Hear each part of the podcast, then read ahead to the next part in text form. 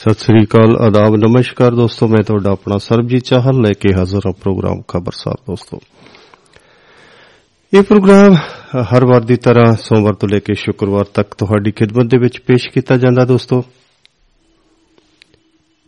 ਇਹ ਪ੍ਰੋਗਰਾਮ ਸੋਮਵਾਰ ਤੋਂ ਲੈ ਕੇ ਸ਼ੁੱਕਰਵਾਰ ਤੱਕ ਤੁਹਾਡੀ ਖidmat ਦੇ ਵਿੱਚ ਹੁੰਦਾ ਜੀ। ਅਸੀਂ ਹਰ ਰੋਜ਼ ਕੋਈ ਵੱਖਰੀ ਵੱਖਰੀ ਗੱਲ ਕਰਦੇ ਹਾਂ, ਵੱਖਰੇ ਵੱਖਰੇ ਮੁੱਦਿਆਂ ਤੋਂ ਪਰਦਾ ਜਿਹੜਾ ਉਹ ਹਟਾਉਂਦੇ ਆ ਜੀ। ਕੁਝ ਅਸੀਂ ਮੁੱਦਿਆਂ ਚੁੱਕਦੇ ਆ ਤੇ ਕੁਝ ਮੁੱਦਿਆਂ ਤੇ ਗੱਲਬਾਤ ਜਿਹੜੀ ਆ, ਉਹ ਹੁੰਦੀ ਹੈ ਦੋਸਤੋ। ਤੇ ਅੱਜ ਵੀ ਉਸੇ ਤਰ੍ਹਾਂ ਪ੍ਰੋਗਰਾਮ ਲੈ ਕੇ ਹਾਜ਼ਰ ਹਾਂ ਦੋਸਤੋ, ਕਿਉਂਕਿ ਇਹ ਪ੍ਰੋਗਰਾਮ ਜਿਹੜਾ ਹੈਗਾ, ਇਹ ਤੁਹਾਡਾ ਆਪਣਾ, ਦੁਆਬਾ ਰੇਡੀਓ, ਤੁਹਾਡੀ ਆਪਣੀ ਆਵਾਜ਼। ਆ ਦੋਸਤੋ ਨਿਤ ਦਿਨ ਜਿਹੜਾ ਚੜਦਾ ਹੈ, ਉਹ ਕੋਈ ਨਾ ਕੋਈ ਇੱਕ ਵੱਖਰੀ ਸੋਚ, ਵੱਖਰਾ ਰੰਗ, ਵੱਖਰਾ ਟੰਗ ਵੱਖਰਾ ਇੱਕ ਹਰਸ, ਉਲਾਸ ਲੈ ਕੇ ਜ਼ਰੂਰ ਆਉਂਦਾ। ਤੇ ਇਵੇਂ ਹੀ ਅੱਜ ਜਿਹੜਾ ਹੈ, ਇਹ ਬੜਾ ਅਹਿਮ ਦਿਨ ਹੈ ਸਾਡੇ ਆਲਮੀ ਲੋਕਾਂ ਵਾਸਤੇ। ਸਾਰੀ ਦੁਨੀਆ ਦੇ ਵਿੱਚ ਅੱਜ ਮਾਂ ਬੋਲੀ ਦਿਨ ਜਿਹੜਾ, ਉਹਨੂੰ ਚਾਹ ਦੇ ਨਾਲ ਮਨਾਇਆ ਜਾ ਰਿਹਾ ਦੋਸਤੋ। ਤੇ ਸਾਰੀ ਦੁਨੀਆ ਦੇ ਵਿੱਚ ਨਿਰਪੁਰਾ ਪੰਜਾਬ, ਹਿੰਦੁਸਤਾਨ ਜਾਂ ਕਿਤੇ ਵੀ ਐਸੀ ਨਹੀਂ ਹੈ ਕਿ ਜਿੱਥੇ ਉਹ ਦੇਸ਼ ਕਿਸੇ ਵੀ ਦੇਸ਼ ਦੇ ਵਿੱਚ ਕੋਈ ਵੀ ਦੇਸ਼ ਐਸਾ ਨਹੀਂ, ਜਿੱਥੇ ਅੱਜ ਦਿਨ ਦਾ, ਅੱਜ ਦਾ ਦਿਨ 21 ਫਰਵਰੀ ਜਿਹੜਾ ਹੈਗਾ, ਮਾਂ ਬੋਲੀ ਦੇ ਸਤਕਾਰ ਵਜੋਂ ਮਨਾਇਆ ਜਾਂਦਾ ਜੀ ਦੋਸਤੋ। ਤੇ ਸੋ ਤੁਸੀਂ ਵੀ ਇਸ ਪ੍ਰੋਗਰਾਮ ਦੇ ਵਿੱਚ, ਕਿਉਂਕਿ ਪ੍ਰੋਗਰਾਮ ਤੁਹਾਡੀ ਆਪਣੀ ਆਵਾਜ਼ ਆ ਤੁਸੀਂ ਇਹਦੇ ਵਿੱਚ ਸ਼ਾਮਲ ਹੋਣਾ ਹੈ। ਤੇ ਅੱਜ ਗੁਰੇਜ ਨਹੀਂ ਕਰਨਾ ਕਿਉਂਕਿ ਤੁਸੀਂ ਸਾਰੇ ਪੰਜਾਬੀ ਹੋ, ਸਾਰੇ ਮਾਂ ਬੋਲੀ ਨੂੰ ਪਿਆਰ ਕਰਨ ਵਾਲੇ ਹੋ, ਆਪਣੀ ਮਾਂ ਨੂੰ ਪਿਆਰ ਕਰਦੇ ਹੋ ਤੁਸੀਂ। ਤੇ ਸੋ ਤੁਸੀਂ ਸਾਰੇ ਜਿਹੜੇ ਨੇ ਉਹ ਜ਼ਰੂਰ ਸ਼ਾਮਲ ਹੋਵੋਗੇ ਜੀ। ਸਭ ਤੋਂ ਪਹਿਲਾਂ ਤਾਂ ਤੁਸੀਂ ਇਹ ਦੱਸਣਾ ਕਿ ਅੱਜ ਜਿਹੜਾ ਪ੍ਰੋਗਰਾਮ ਚੱਲ ਰਿਹਾ, ਇਹ ਤੁਹਾਡੀ ਖidmat ਦੇ ਵਿੱਚ, ਤੁਹਾਡੀ ਸੇਵਾ ਦੇ ਵਿੱਚ ਸਹੀ ਤਰੀਕੇ ਨਾਲ ਨੈਟਵਰਕ ਦੇ ਹਿਸਾਬ ਦੇ ਨਾਲ ਸਹੀ ਤਰੀਕੇ ਨਾਲ ਇਹ ਤੁਹਾਡੇ ਤੱਕ ਪਹੁੰਚ ਰਿਹਾ ਨਾ। ਜੀ, ਪਹੁੰਚ ਰਿਹਾ ਤਾਂ ਮੈਨੂੰ ਮੈਸੇਜ ਕਰਕੇ 99184 99140328855 ਤੇ ਤੁਸੀਂ ਮੈਸੇਜ ਕਰਕੇ ਦੱਸਣਾ ਹੈ ਕਿ ਤੁਸੀਂ ਸੁਣ ਰਹੇ ਹੋ ਤੇ ਪ੍ਰੋਗਰਾਮ ਤੁਹਾਡੇ ਤੱਕ, ਤੁਹਾਡੀ ਖidmat ਦੇ ਵਿੱਚ ਪਹੁੰਚ ਰਿਹਾ ਠੀਕ ਠਾਕ ਤੇ ਬਾਕੀ ਤੁਸੀਂ ਕਾਲ ਵੀ ਕਰਨੀ ਹੈ। ਕਾਲ ਕਰਨ ਵਾਸਤੇ ਸਾਡੇ ਕੋਲ ਤੁਹਾਡੇ ਸੇਵਾ ਦੇ ਵਿੱਚ ਨੰਬਰ ਜਿਹੜਾ ਹੈ ਜੀ, ਉਹ ਹੈ ਜੀ 99884 32855 99884 32855 ਤੁਹਾਡਾ ਆਪਣਾ ਜਾਣਿਆ ਪਛਾਣਿਆ ਨੰਬਰ ਹੈ ਜੀ, ਗੁਰਦਾਸਪੁਰ ਤੋਂ ਇਹ ਪ੍ਰੋਗਰਾਮ ਲਾਈਵ ਹੋ ਰਿਹਾ। ਮੈਂ ਤੁਹਾਡਾ ਆਪਣਾ ਸਰਬਜੀਤ ਚਾਹਲ ਤੁਹਾਡੀ ਸੇਵਾ ਦੇ ਵਿੱਚ ਉਪਸਥਿਤ ਹਾਂ। ਤੇ ਅੱਜ ਅਸੀਂ ਗੱਲਾਂ ਕਰਨੀਆਂ ਨੇ ਸਾਰੀਆਂ। 1 ਘੰਟਾ ਮੇਰਾ, ਤੁਹਾਡਾ ਦੁਆਬਾ ਰੇਡੀਓ ਦੇ ਇਸ ਚੈਨਲ ਦਾ ਸਾਥ ਬਣਿਆ ਰਹੇਗਾ ਜੀ।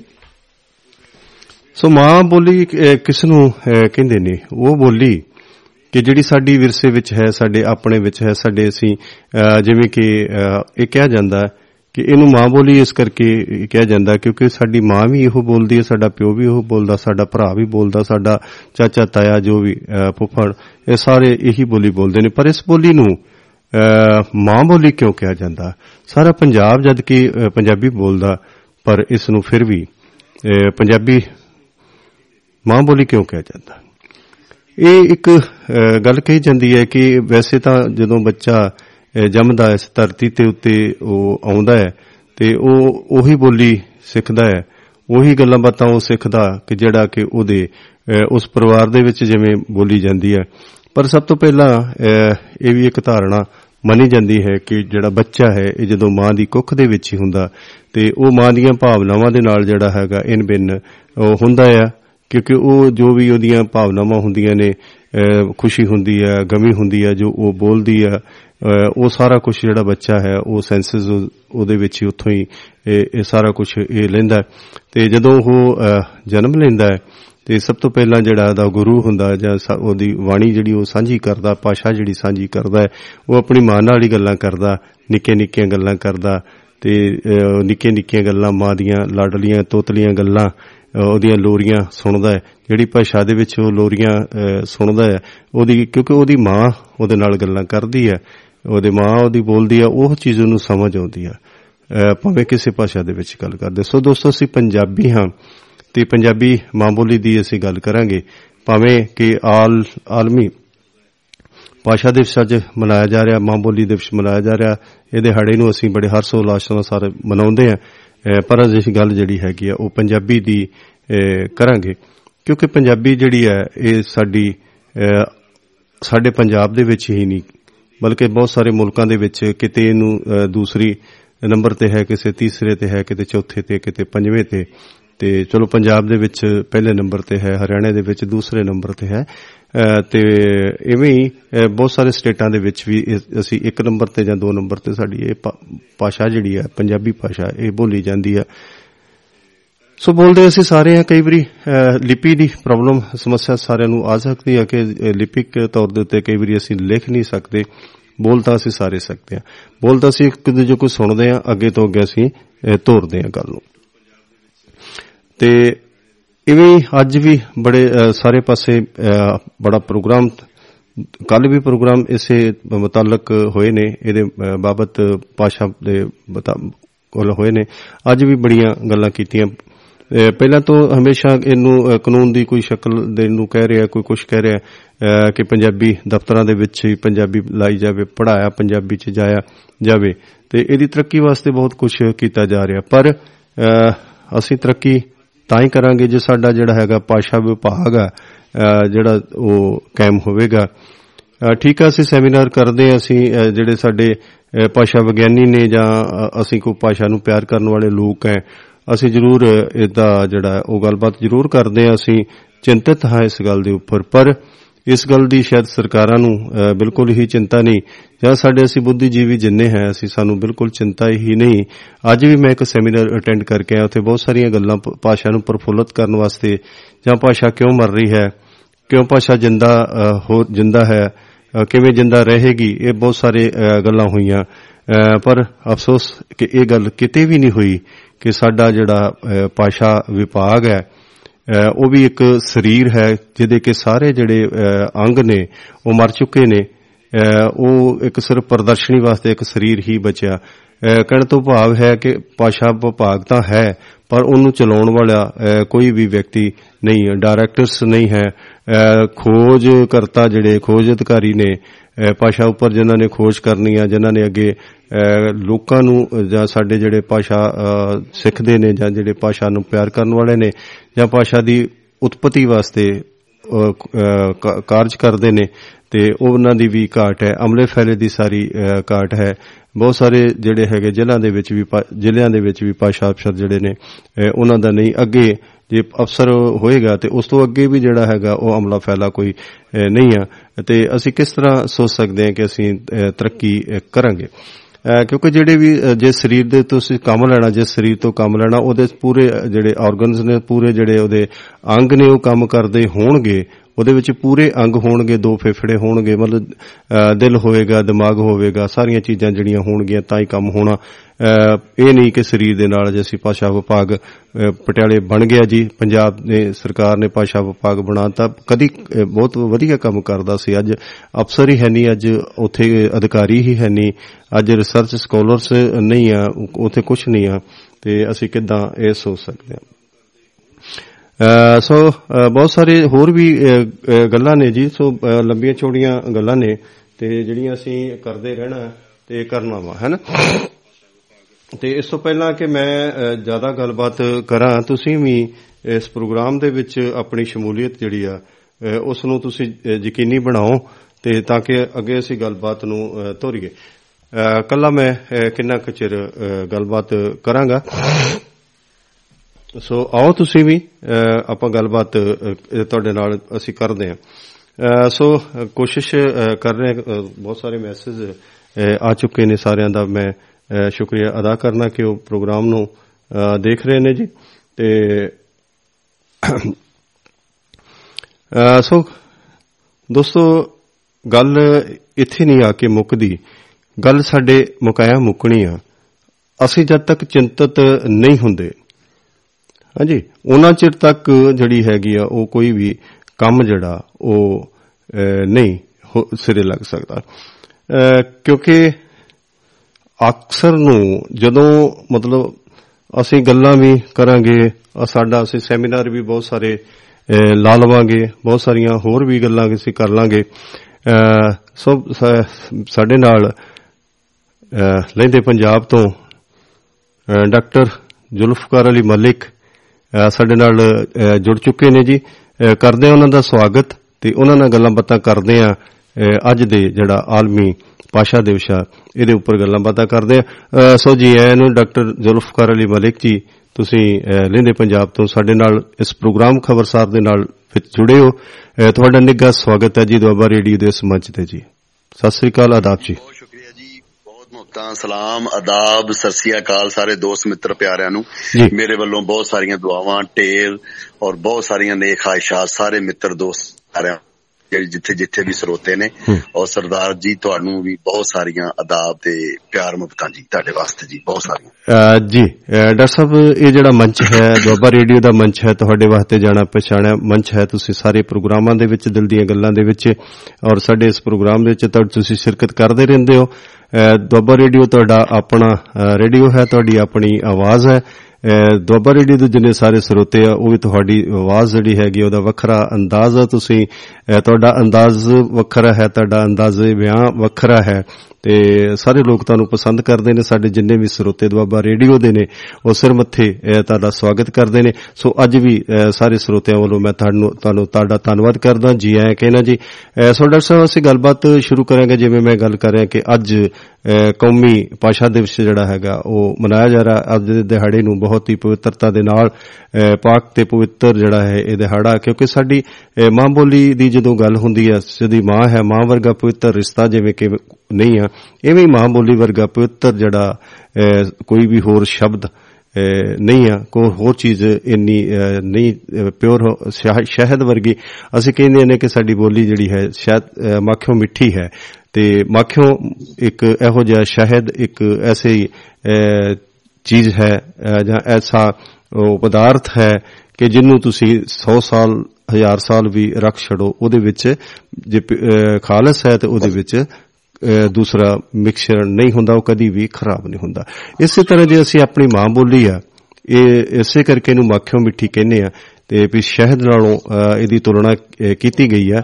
ਇਸੇ ਕਰਕੇ ਕੀਤੀ ਗਈ ਹੈ ਕਿ ਇਹ ਜੁਗਾ ਜੁਗੰਤਰਾਂ ਤੋਂ ਚੱਲਦੀ ਆਈ ਹੈ ਤੇ ਜੁਗਾ ਜੁਗੰਤਰਾਂ ਤੱਕ ਇਹ ਚੱਲਦੀ ਅਹ, ਰਹਿਣੀ ਹੈ।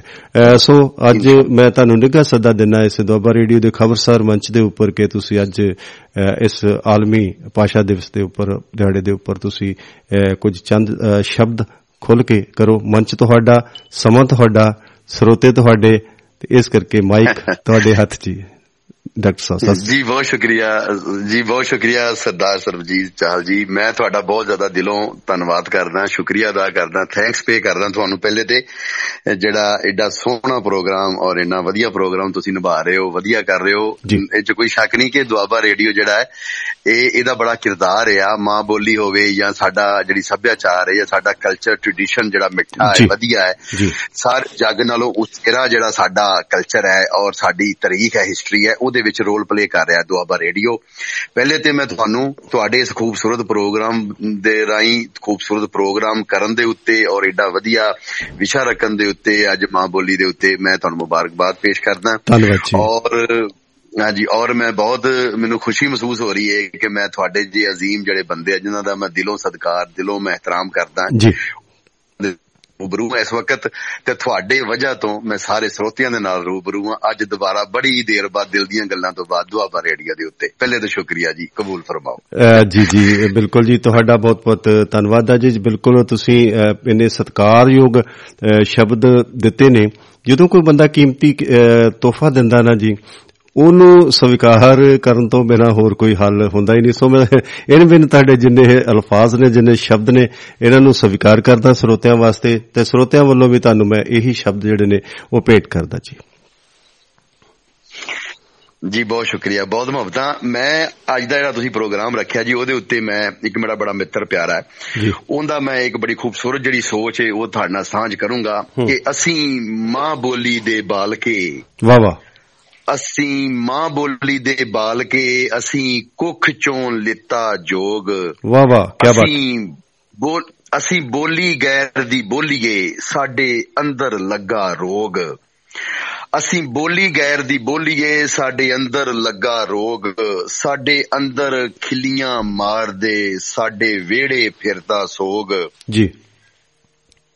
ਔਰ ਅਸੀਂ ਅਸੀਂ ਜ- ਸਾਡੇ ਅੰਦਰ ਖਿੱਲੀਆਂ ਮਾਰਦੇ ਸਾਡੇ ਵਿਹੜੇ ਫਿਰਦਾ ਸੋਗ ਅਸੀਂ ਕੁੜਤਾ ਢਿੱਡ ਤੋਂ ਚੁੱਕ ਕੇ ਓਏ ਹੋਏ ਲਿਆ। ਹੋਏ ਕਿਆ ਕਹਣੇ ਕਿਆ ਕਹਣੇ। ਲਿਆ ਆਪਣਾ ਨੰਗ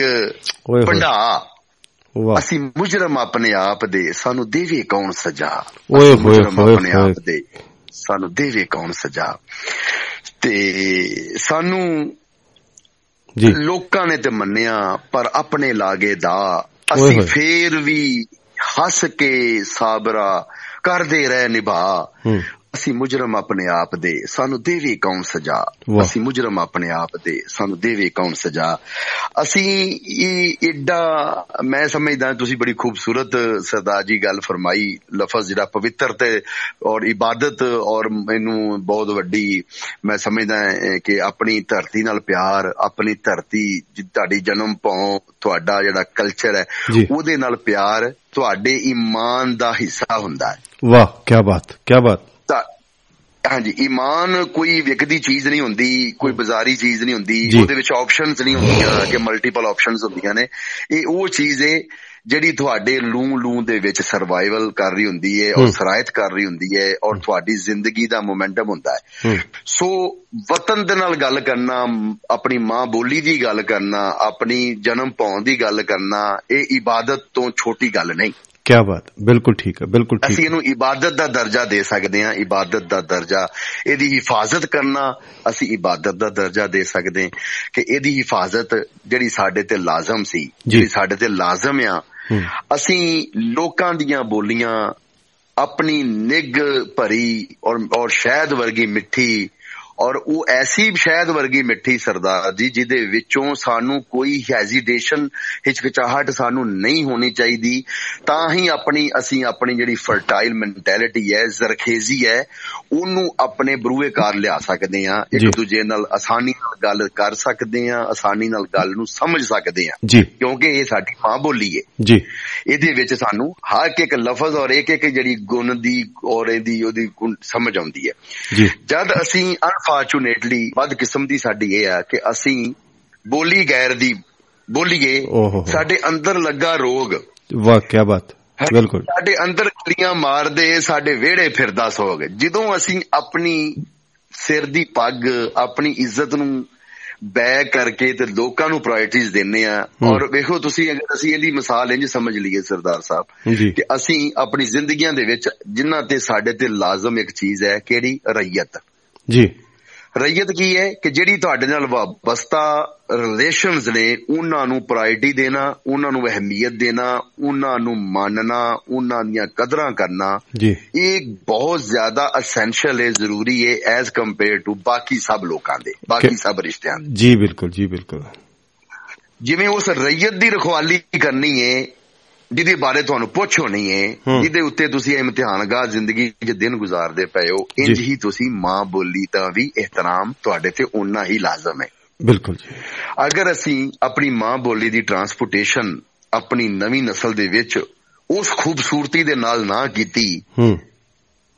ਔਰ ਪਰਾਇਆਂ ਵਾਲਾ ਸਲੂਕ ਕੀਤਾ ਫਿਰ ਗੱਦਾਰਾਂ ਦੀ ਜਿਹੜੀ ਸਜ਼ਾ ਆ ਉਹ ਸਭ ਨੂੰ ਪਤਾ। ਹੈ ਕਿਆ ਕਰੇ? ਬਿਲਕੁਲ ਜੀ।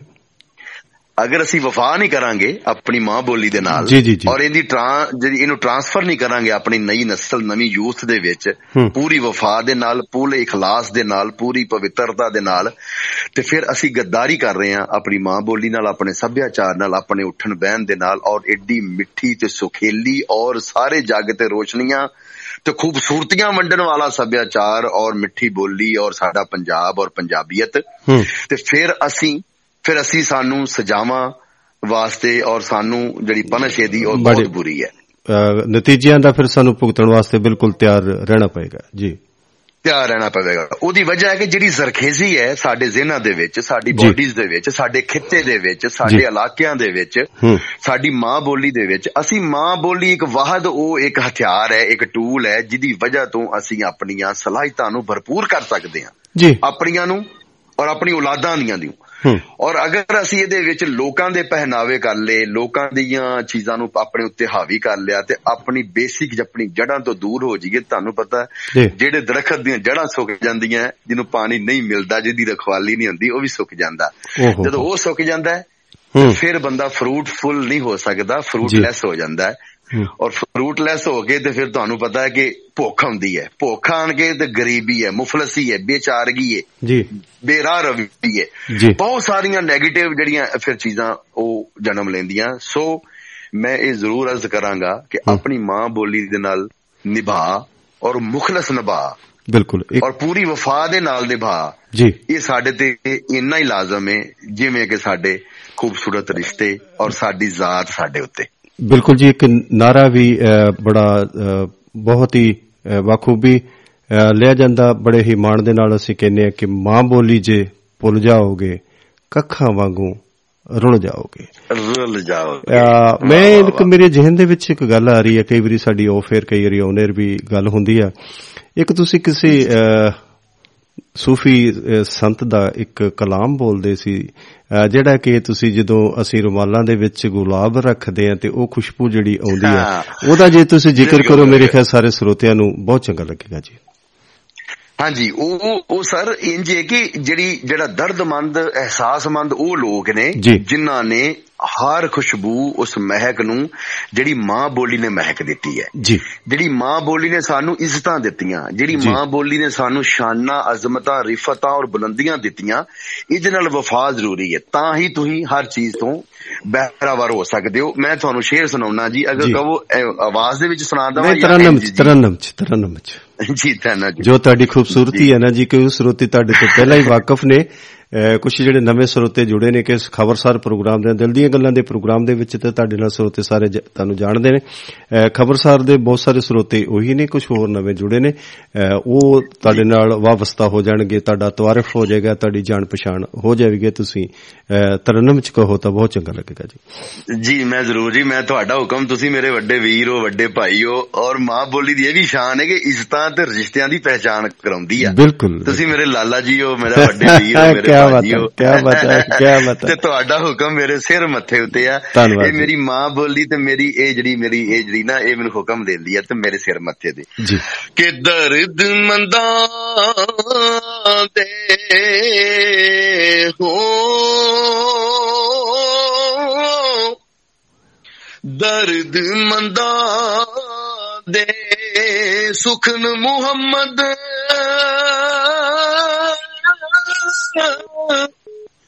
ਹੂੰ ਦੇਣ ਗਵਾਈ ਹਾਲੋਂ ਹੂੰ ਜਿਸ ਪੱਲੇ ਫੁੱਲ ਬੰਦੇ ਹੋਵਨ ਵਾਹ ਤੇ ਖੁਸ਼ਬੂ ਹਾਏ ਆਏ ਰੱਬਾ। ਰੁਮਾਲੋਂ ਵਾਹ,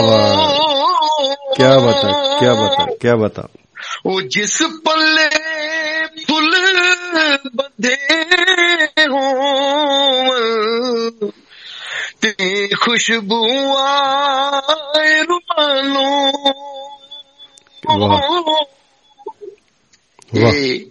وہ احساس ہے وہ درد مندی ہے جی۔ اگر اسی ਮੇਰਾ ਈਮਾਨ ਹੈ ਮੇਰੇ ਈਮਾਨ ਦਾ ਹਿੱਸਾ ਹੈ ਜੀ।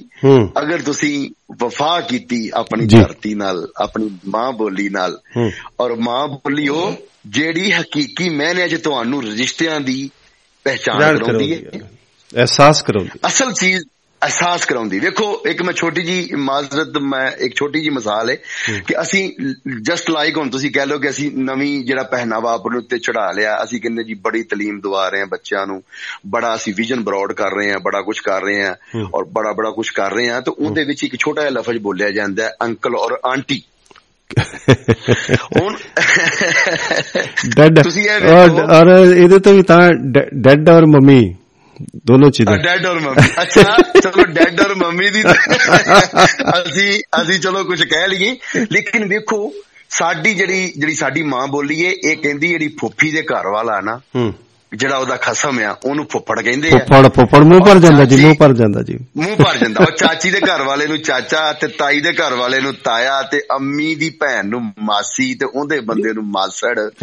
ਇਹ ਸਾਰੇ ਸਾਰੇ ਰਿਸ਼ਤਿਆਂ ਦੀ ਜਿਹੜੀ ਪਹਿਚਾਨ ਅਸੀਂ ਇੱਕ ਲਫ਼ਜ਼ ਚ ਗੋਲ ਕਰ ਦਿੱਤੀ ਆਂਟੀ ਔਰ ਅੰਕਲ ਦੇ ਵਿੱਚ। It's a pregnant situation it's not clear ਕਿ ਅੰਕਲ ਹੂ ਇਜ਼ ਅੰਕਲ ਇਹ ਕੌਣ ਆ? ਇਹ ਮਾਸੀ ਦੇ ਘਰ ਵਾਲਾ ਹੈ ਮਾਮੀ ਦੇ ਘਰ ਵਾਲਾ ਹੈ ਮਾਮਾ ਤੇਰਾ ਚਾਚਾ ਵਾ, ਤਾਇਆ। ਚਾਚਾ ਤਾਇਆ ਕੌਣ ਹੈ?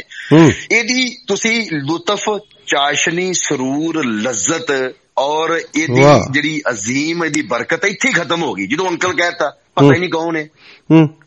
ਜਦੋਂ ਜਦੋਂ ਅਸੀਂ ਆਪਣੀ ਰਿਸ਼ਤਿਆਂ ਦੀ ਪਹਿਚਾਨ ਗਵਾ ਆਪਣੀ ਗਵਾ ਬੈਠੇ ਆ ਇੱਕ ਲਫ਼ਜ਼ਾਂ ਦੇ ਵਿੱਚ ਦੂਜੀਆਂ ਲੋਕਾਂ ਦੇ ਪਹਿਨਾਵੇ ਪਾ ਕੇ ਤੇ ਅਸੀਂ ਆਪਣੀਆਂ ਜ਼ਰਖੇਜ਼ੀਆਂ ਨੂੰ ਕਿਵੇਂ ਪ੍ਰਵਾਨ ਚੜਾ ਕੇ ਤੇ ਇਸ ਦੁਨੀਆ ਦੇ ਉੱਤੇ ਤਰੱਕੀ ਕਰਕੇ ਤੇ ਖੁਸ਼ਹਾਲੀ ਲਿਆ ਸਕਦੇ ਆ ਔਰ ਕਮ ਅਜ਼ ਕਮ ਇਸ ਇਸ ਜਹਾਨ ਦੇ ਉੱਤੇ ਆਪਣੀ ਜਿਹੜੀ ਇੱਕ ਅ, ਬਿਲਕੁਲ ਇੱਕ ਡਾਕਟਰ ਸਾਹਿਬ ਇੱਕ ਆਮ ਸਾਡੀ ਪ- ਪੰਜਾਬੀ ਅ, ਕਹਾਵਤ ਵੀ ਆ ਅ, ਕਹਿੰਦੇ ਕਿ ਬਗਾਨਾ ਗਹਿਣਾ ਪਾਇਆ ਤੇ ਅੱਧਾ ਰੂਪ ਗਵਾਇਆ। ਅੱਧਾ ਰੂਪ ਘਟਾਇਆ। ਬਿਲਕੁਲ ਬਿਲਕੁਲ ਬਿਲਕੁਲ। ਜੀ ਜੀ। ਇਹ ਮੇਰੇ ਅੱਬਾ ਜੀ ਜਿਹੜੇ ਸਨ ਅੱਲਾ ਉਹਨਾਂ ਨੂੰ ਜੰਨਤ ਜਾਲਾ ਮਕਾਮ ਦੇਵੇ ਉਹ ਅਕਸਰ ਕਹਿੰਦੇ ਹੁੰਦੇ ਸਨ ਕਹਿੰਦੇ ਯਾਰ ਬਿਲਕੁਲ ਕਿਸੇ ਦੀ ਸ਼ੈ ਵੱਲ ਨਹੀਂ ਝਾਕੀ ਨਹੀਂ ਵੇਖਣਾ।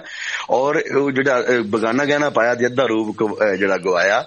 ਇਹ ਬਿਲਕੁਲ ਮੇਰੇ ਵਾਲਦ ਸਾਹਿਬ ਮੈਨੂੰ ਅਕਸਰ ਮਜ਼ਾਲ ਦਿੰਦੇ ਹੁੰਦੇ ਸਨ। ਤੇ ਨਾਲੇ ਬਾਬੇ ਫਰੀਦ ਦਾ ਬੜਾ ਸੋਹਣੀ ਗੱਲ ਹੈ ਨਾ ਜੀ ਬਾਬੇ ਫਰੀਦ ਰਹਿਮਤੁল্লাਹ ਅਲੈਹ ਨੇ ਫਰਮਾਇਆ ਜੀ ਜੀ ਜੀ। ਜੀ ਕਿ ਕਿ ਫਰੀਦਾ ਖਾਕ ਨਾ ਨਿੰਦੀਏ ਅ, ਕਿਆ ਬਾਤ ਹੈ।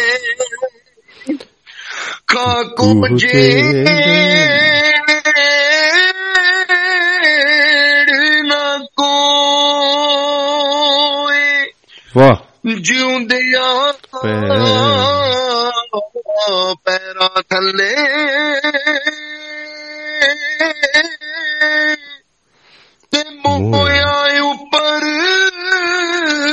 ਹੋਵੇ। ਫਰੀਦਾ ਫਰੀਦਾ।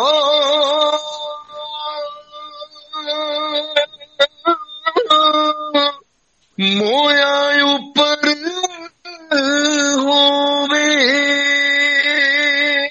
ਵਾਹ ਕੀ ਬਾਤ। ਮਕਸਦ ਇਹ ਹੈ ਬਿਲਕੁਲ। ਕਿ ਫਰੀਦਾ ਖਾਕ ਨਾ ਨਿੰਦੀਏ। ਮਤਲਬ ਉਹਨਾਂ ਨੇ ਇਹ ਬਿਲਕੁਲ ਬਿਲਕੁਲ। ਕਿ ਜਿਹੜੀ ਖਾਕ ਹੈ ਇਹ ਧਰਤੀ ਹੈ ਇਹ ਮਾਂ ਬੋਲੀ ਹੈ ਇਹ ਜਿਹੜੇ ਇਨਸਾਨੀਅਤ ਦੇ ਹੁਸਨ ਦੇ ਗਹਿਣੇ ਨੇ। ਵਾਹ। ਇਹਨਾਂ ਨੂੰ ਨਿੰਦਣਾ ਨਹੀਂ ਇਹਨਾਂ ਨੂੰ ਹੈ। ਅਗਰ ਤੁਸੀਂ ਜੱਗ ਤੇ ਹਾਂਜੀ ਅਗਰ ਤੁਸੀਂ ਜੱਗ ਤੇ ਮਾਂ ਤੁਹਾਨੂੰ ਇੱਜ਼ਤ ਨਾਲ ਵੇਖਿਆ ਜਾਵੇ ਸ਼ਾਨ ਨਾਲ ਵੇਖਿਆ ਜਾਵੇ ਮਾਨ ਨਾਲ ਵੇਖਿਆ ਜਾਵੇ ਤੇ ਫਿਰ ਨਿੰਦਣਾ ਨਹੀਂ। ਸਾਡੀ ਬਦਬਖਤੀ ਹੈ ਹੁਣ ਅਸੀਂ ਜਦੋਂ ਵੀ schooling college university festival other ਜੋ ਵੀ ਐਕਟੀਵਿਟੀਜ਼ ਅਸੀਂ ਆਪਣੀ ਲਾਈਫ ਦੇ ਵਿੱਚ ਕਰਦੇ ਆਂ ਉਹਦੇ ਵਿੱਚ ਜਦੋਂ ਮਾਂ ਬੋਲੀ 'ਚ ਕੋਈ ਗੱਲ ਕਰਦਾ ਤਾਂ ਕਹਿੰਦੇ ਯਾਰ ਇਹ ਕੋਈ ਬੰਦਾ ਲੱਗਦਾ ਇੰਨਾ ਪੜਿਆ ਨਹੀਂ। ਜੀ। ਇਹ ਇਸ ਤੋਂ ਵੱਡੀ ਸਾਡੀ ਬਦਬਖਤੀ ਕੀ ਹੈ ਹਨਾ ਜੀ? ਜੀ। ਇਹ ਬਦਬਖਤੀ ਇਹ ਕੋਈ ਇਹ ਇਹ- ਚੰਗੀ ਗੱਲ ਨਹੀਂ ਇਹ ਬਦਬਖਤੀ ਹੈ। ਡਾਕਟਰ ਸਾਹਿਬ ਜ਼ੁਲਫਕਾਰ ਅਲੀ ਮਲਿਕ ਜੀ ਤੁਹਾਡੇ ਵਾਸਤੇ ਪਿਆਰ ਸੰਦੇਸ਼ਾ ਜੀ। ਰਵਿੰਦਰ ਚੋਟ ਜੀ ਤੁਹਾਨੂੰ ਸਤਿ ਸ੍ਰੀ ਅਕਾਲ ਆਦਾਬ ਨਮਸਕਾਰ ਕਹਿ ਰਹੇ ਹੋ। ਤੁਹਾਡੀ ਗੱਲਬਾਤ ਨੂੰ ਵਜ਼ਾ ਫਰਮਾ ਰਹੇ ਨੇ ਉਹ ਠੀਕ ਕਹਿ ਰਹੇ ਨੇ ਕਿ ਬਹੁਤ ਵਧੀਆ ਗੱਲਬਾਤ ਚੱਲ ਰਹੀ ਆ। ਤੁਹਾਨੂੰ ਪਿਆਰ ਦੇ ਰਹੇ ਨੇ ਤੁਹਾਨੂੰ ਸਤਿਕਾਰ ਦੇ ਰਹੇ ਨੇ ਤੁਹਾਨੂੰ ਮਾਣ ਦੇ ਰਹੇ ਨੇ। ਐਵੇਂ ਮੇਰੇ ਵੱਲੋਂ ਵੀ ਐਵੇਂ ਹੀ ਸਮਰਜੀਤ ਸਿੰਘ ਸ਼ਮੀ ਜੀ ਸਾਡੇ ਦਵਾਬਾ ਰੇਡੀ ਦੇ ਰੂਹੇ ਰਮਾ ਉਹ ਵੀ ਤੁਹਾਡੇ ਤੁਹਾਡੇ ਪਿਆਰ ਦੇ ਆਪ ਜੀ ਮੇਰਾ ਤੁਹਾਡੇ ਪਿਆਰ ਦੇ ਕਾਇਲ ਨੇ ਮੈਂ ਕੋਸ਼ਿਸ਼ ਕਰਾਂਗਾ ਉਹਨਾਂ ਨੂੰ ਵੀ ਲਵਾਂਗਾ। ਔਰ ਮੇਰੇ ਤੋਂ ਫੌਰਨ ਬਾਅਦ 8 ਵਜੇ ਉਹ ਸ਼ਮਰਜੀਤ ਸਿੰਘ ਸ਼ਮੀ ਆਪਣਾ ਪ੍ਰੋਗਰਾਮ ਲੈ ਕੇ ਲਗਭਗ ਗੱਲ ਅੱਜ ਫਿਰ ਪਾਸ਼ਾ ਦੀ ਹੋਏਗੀ। ਸਮਰਜੀਤ ਸਿੰਘ ਸ਼ਮੀ ਵੀ ਆਪਣਾ ਇਸ ਇਹ ਪ੍ਰੋਗਰਾਮ ਲੈ ਕੇ 8 ਤੋਂ 10 ਵਜੇ ਤੱਕ ਹੀ ਅੱਜ ਫਿਰ ਅਸੀਂ ਇਸੇ ਤੇ ਹੀ ਉਹ ਸਮਰਜੀਤ ਸਿੰਘ ਸ਼ਮੀ ਪ੍ਰੋਗਰਾਮ ਜਿਹੜੇ ਹੈਗਾ ਉਹ ਮਾਤ ਪਾਸ਼ਾ ਦੇ ਉੱਪਰ ਹੀ ਕਰਨਗੇ। ਸੋ ਤੁਸੀਂ ਆਪਣੀ ਗੱਲਬਾਤ ਜਾਰੀ ਰੱਖੋ ਜੀ। ਰਵਿੰਦਰ ਚੋਟ ਜੀ ਮੈਂ ਤੁਹਾਨੂੰ ਡਾਕਟਰ ਸਾਹਿਬ ਦੀ ਗੱਲ ਤੋਂ ਬਾਅਦ ਫਿਰ ਮੈਂ ਤੁਹਾਨੂੰ ਅਹ, ਕਾਲ ਤੇ ਤੁ- ਲੈਣਾ ਹੈ। ਬਾਕੀ ਤੁਸੀਂ ਕਾਲ ਕੀਤੀ ਹੈ ਜੀ। ਮੈਂ ਕਾਲ ਨਹੀਂ ਲੈ ਸਕਿਆ ਸੌਰੀ ਬਹੁਤ ਅਫਸੋਸ ਹੈ। ਮੈਂ ਹੁਣ ਦੁਬਾਰਾ ਡਾਕਟਰ ਸਾਹਿਬ ਦੇ ਨਾਲ ਗੱਲਬਾਤ ਤੋਂ ਬਾਅਦ ਮੈਂ ਰਵਿੰਦਰ ਚੋਟ ਜੀ ਤੁਹਾਨੂੰ ਲਾਈਨ ਤੇ ਅਹ, ਲਵਾਂਗਾ ਜੀ। ਸ- ਤੁਸੀਂ ਪਲੀਜ਼ ਪ੍ਰੋਗਰਾਮ ਨੂੰ ਸੁਣੋ। ਉਹਨਾਂ ਚ ਹਾਂ ਹਾਂ ਡਾਕਟਰ ਸਾਹਿਬ ਜੀ ਜੀ ਜੀ ਬਹੁਤ ਸ਼ੁਕਰੀਆ ਜੀ ਪਸੰਦ ਕਰਨ ਵਾਸਤੇ ਬਹੁਤ ਬਹੁਤ ਜ਼ਿਆਦਾ ਔਰ ਮੈਂ ਬਹੁਤ ਸਾਰੀਆਂ ਦੁਆਵਾਂ ਢੇਰ ਦੁਆਵਾਂ ਉਹਨਾਂ ਦੇ ਵਾਸਤੇ। ਤੇ ਸਰਦਾਰ ਜੀ ਤੁਸੀਂ ਮੈਂ ਤੁਹਾਡੇ ਗੱਲ ਕਰਾਂਗਾ। ਵੇਖੋ ਮੈਂ ਵੇਖੋ ਤੁਸੀਂ ਕਿੱਥੇ ਹੋ? ਮੈਂ ਲਹਿੰਦੇ ਪੰਜਾਬ ਔਰ ਦੇ ਖੂਬਸੂਰਤ ਮਿੱਠੇ ਤੇ ਬੜੇ ਮਹਿਮਾਨ। ਤੇ ਵੱਡੇ ਦਿਲ ਵਾਲੇ ਅਸੀਂ ਲਾਹੌਰੀਏ। ਅਸੀਂ ਲਾਹੌਰੀਏ ਲਾਹੌਰੀਏ ਅਸੀਂ ਗੁਰਦਾਸਪੁਰੀਏ ਤੁਸੀਂ ਗੁਰਦਾਸਪੁਰੀਏ ਤੇ ਵੇਖੋ ਤੁਸੀਂ ਕਿ ਵੇਖੋ ਇਹ ਅਗਰ ਇਹਦੇ ਵਿੱਚ ਪਿਓਰਿਟੀ ਨਾ ਹੋਵੇ ਹੂੰ। ਸਾਡੇ ਵੱਡਿਆਂ ਦੀ ਆਪਸ ਸੋਚ ਦੀ ਸਾਂਝ ਨਾ ਹੋਵੇ ਇਸ। ਧਰਤੀ ਦੀ ਸਾਂਝ ਨਾ ਹੋਵੇ। ਇਹਦੀਆਂ ਬਹਾਰਾਂ ਦੀ ਸਾਂਝ ਨਾ ਹੋਵੇ ਤੇ ਅਸੀਂ ਇਹ ਖੂਬਸੂਰਤੀ ਜਿਹੜਾ ਅਸੀਂ ਖੂਬਸੂਰਤੀ ਵੇਖੋ ਮੇਰੇ ਇੱਥੇ ਰੌਂਗਟੇ ਖੜੇ ਆ ਤੁਹਾਡੇ ਨਾਲ ਗੱਲ ਕਰਕੇ ਕਿ ਮੈਂ ਆਪਣੇ ਵੱਡੇ ਵੀਰ ਨਾਲ ਗੱਲ ਕਰ ਰਿਹਾ ਜੀ ਜੀ। ਵੱਡੇ ਭਾਜੀ ਨਾਲ ਗੱਲ ਕਰ ਰਿਹਾ। ਔਰ ਮੈਨੂੰ ਮਾਨ ਦੇ ਨਾਲ ਮੇਰੇ ਰੌਂਗਟੇ ਜਿਸਮ ਦੇ ਖੜੇ ਆ ਔਰ ਵੇਖੋ ਅਸੀਂ ਸਾਡੀ ਦੋਹਾਂ ਦਾ ਸਾਡੀ ਦੋਹਾਂ ਦੀ ਗੱਲ ਦਾ ਮੁੱਦਾ ਇੱਕ ਹੈ ਜੀ ਜੀ ਮਾਂ ਬੋਲੀ ਦੀ ਖੈਰ ਹਮੇਸ਼ਾ ਮੰਗਣੀ ਹੈ ਮਾਂ ਬੋਲੀ ਦੀ ਖੈਰ ਤਾਂ ਕਿ ਤੁਹਾਡਾ ਸ਼ਿਮਲਾ ਜਿਹੜਾ ਹੈ ਉਹ ਜੱਗ ਦੇ ਵਿੱਚ ਹੋਵੇ ਉਚੇਰਾ ਹਾਂਜੀ। ਕੀ ਇਸ ਇਹ ਇਹ ਅਸੀਂ ਆਪਣੀ ਬੇਸਿਕ ਚੀਜ਼ਾਂ ਦੇ ਨਾਲ ਬੇਸਿਕ ਚੀਜ਼ਾਂ ਦੇ ਨਾਲ ਮਾਂ ਬੋਲੀ ਦੇ ਨਾਲ ਮਾਂ ਧਰਤੀ ਦੇ ਨਾਲ ਜਿੰਨਾ ਅਸੀਂ ਵਫਾ ਕਰਾਂਗੇ ਪਿਆਰ ਕਰਾਂਗੇ ਉਨਾ ਹੀ ਜੱਗ ਦੇ ਵਿੱਚ ਰੱਬ ਤੁਹਾਡੇ ਨਾਂ ਨੂੰ ਰੁਸ਼ਨਾ ਦੇਵੇਗਾ ਡਾਕਟਰ ਸਾਹਿਬ ਮੈਂ ਇੱਕ ਸਵਾਲ।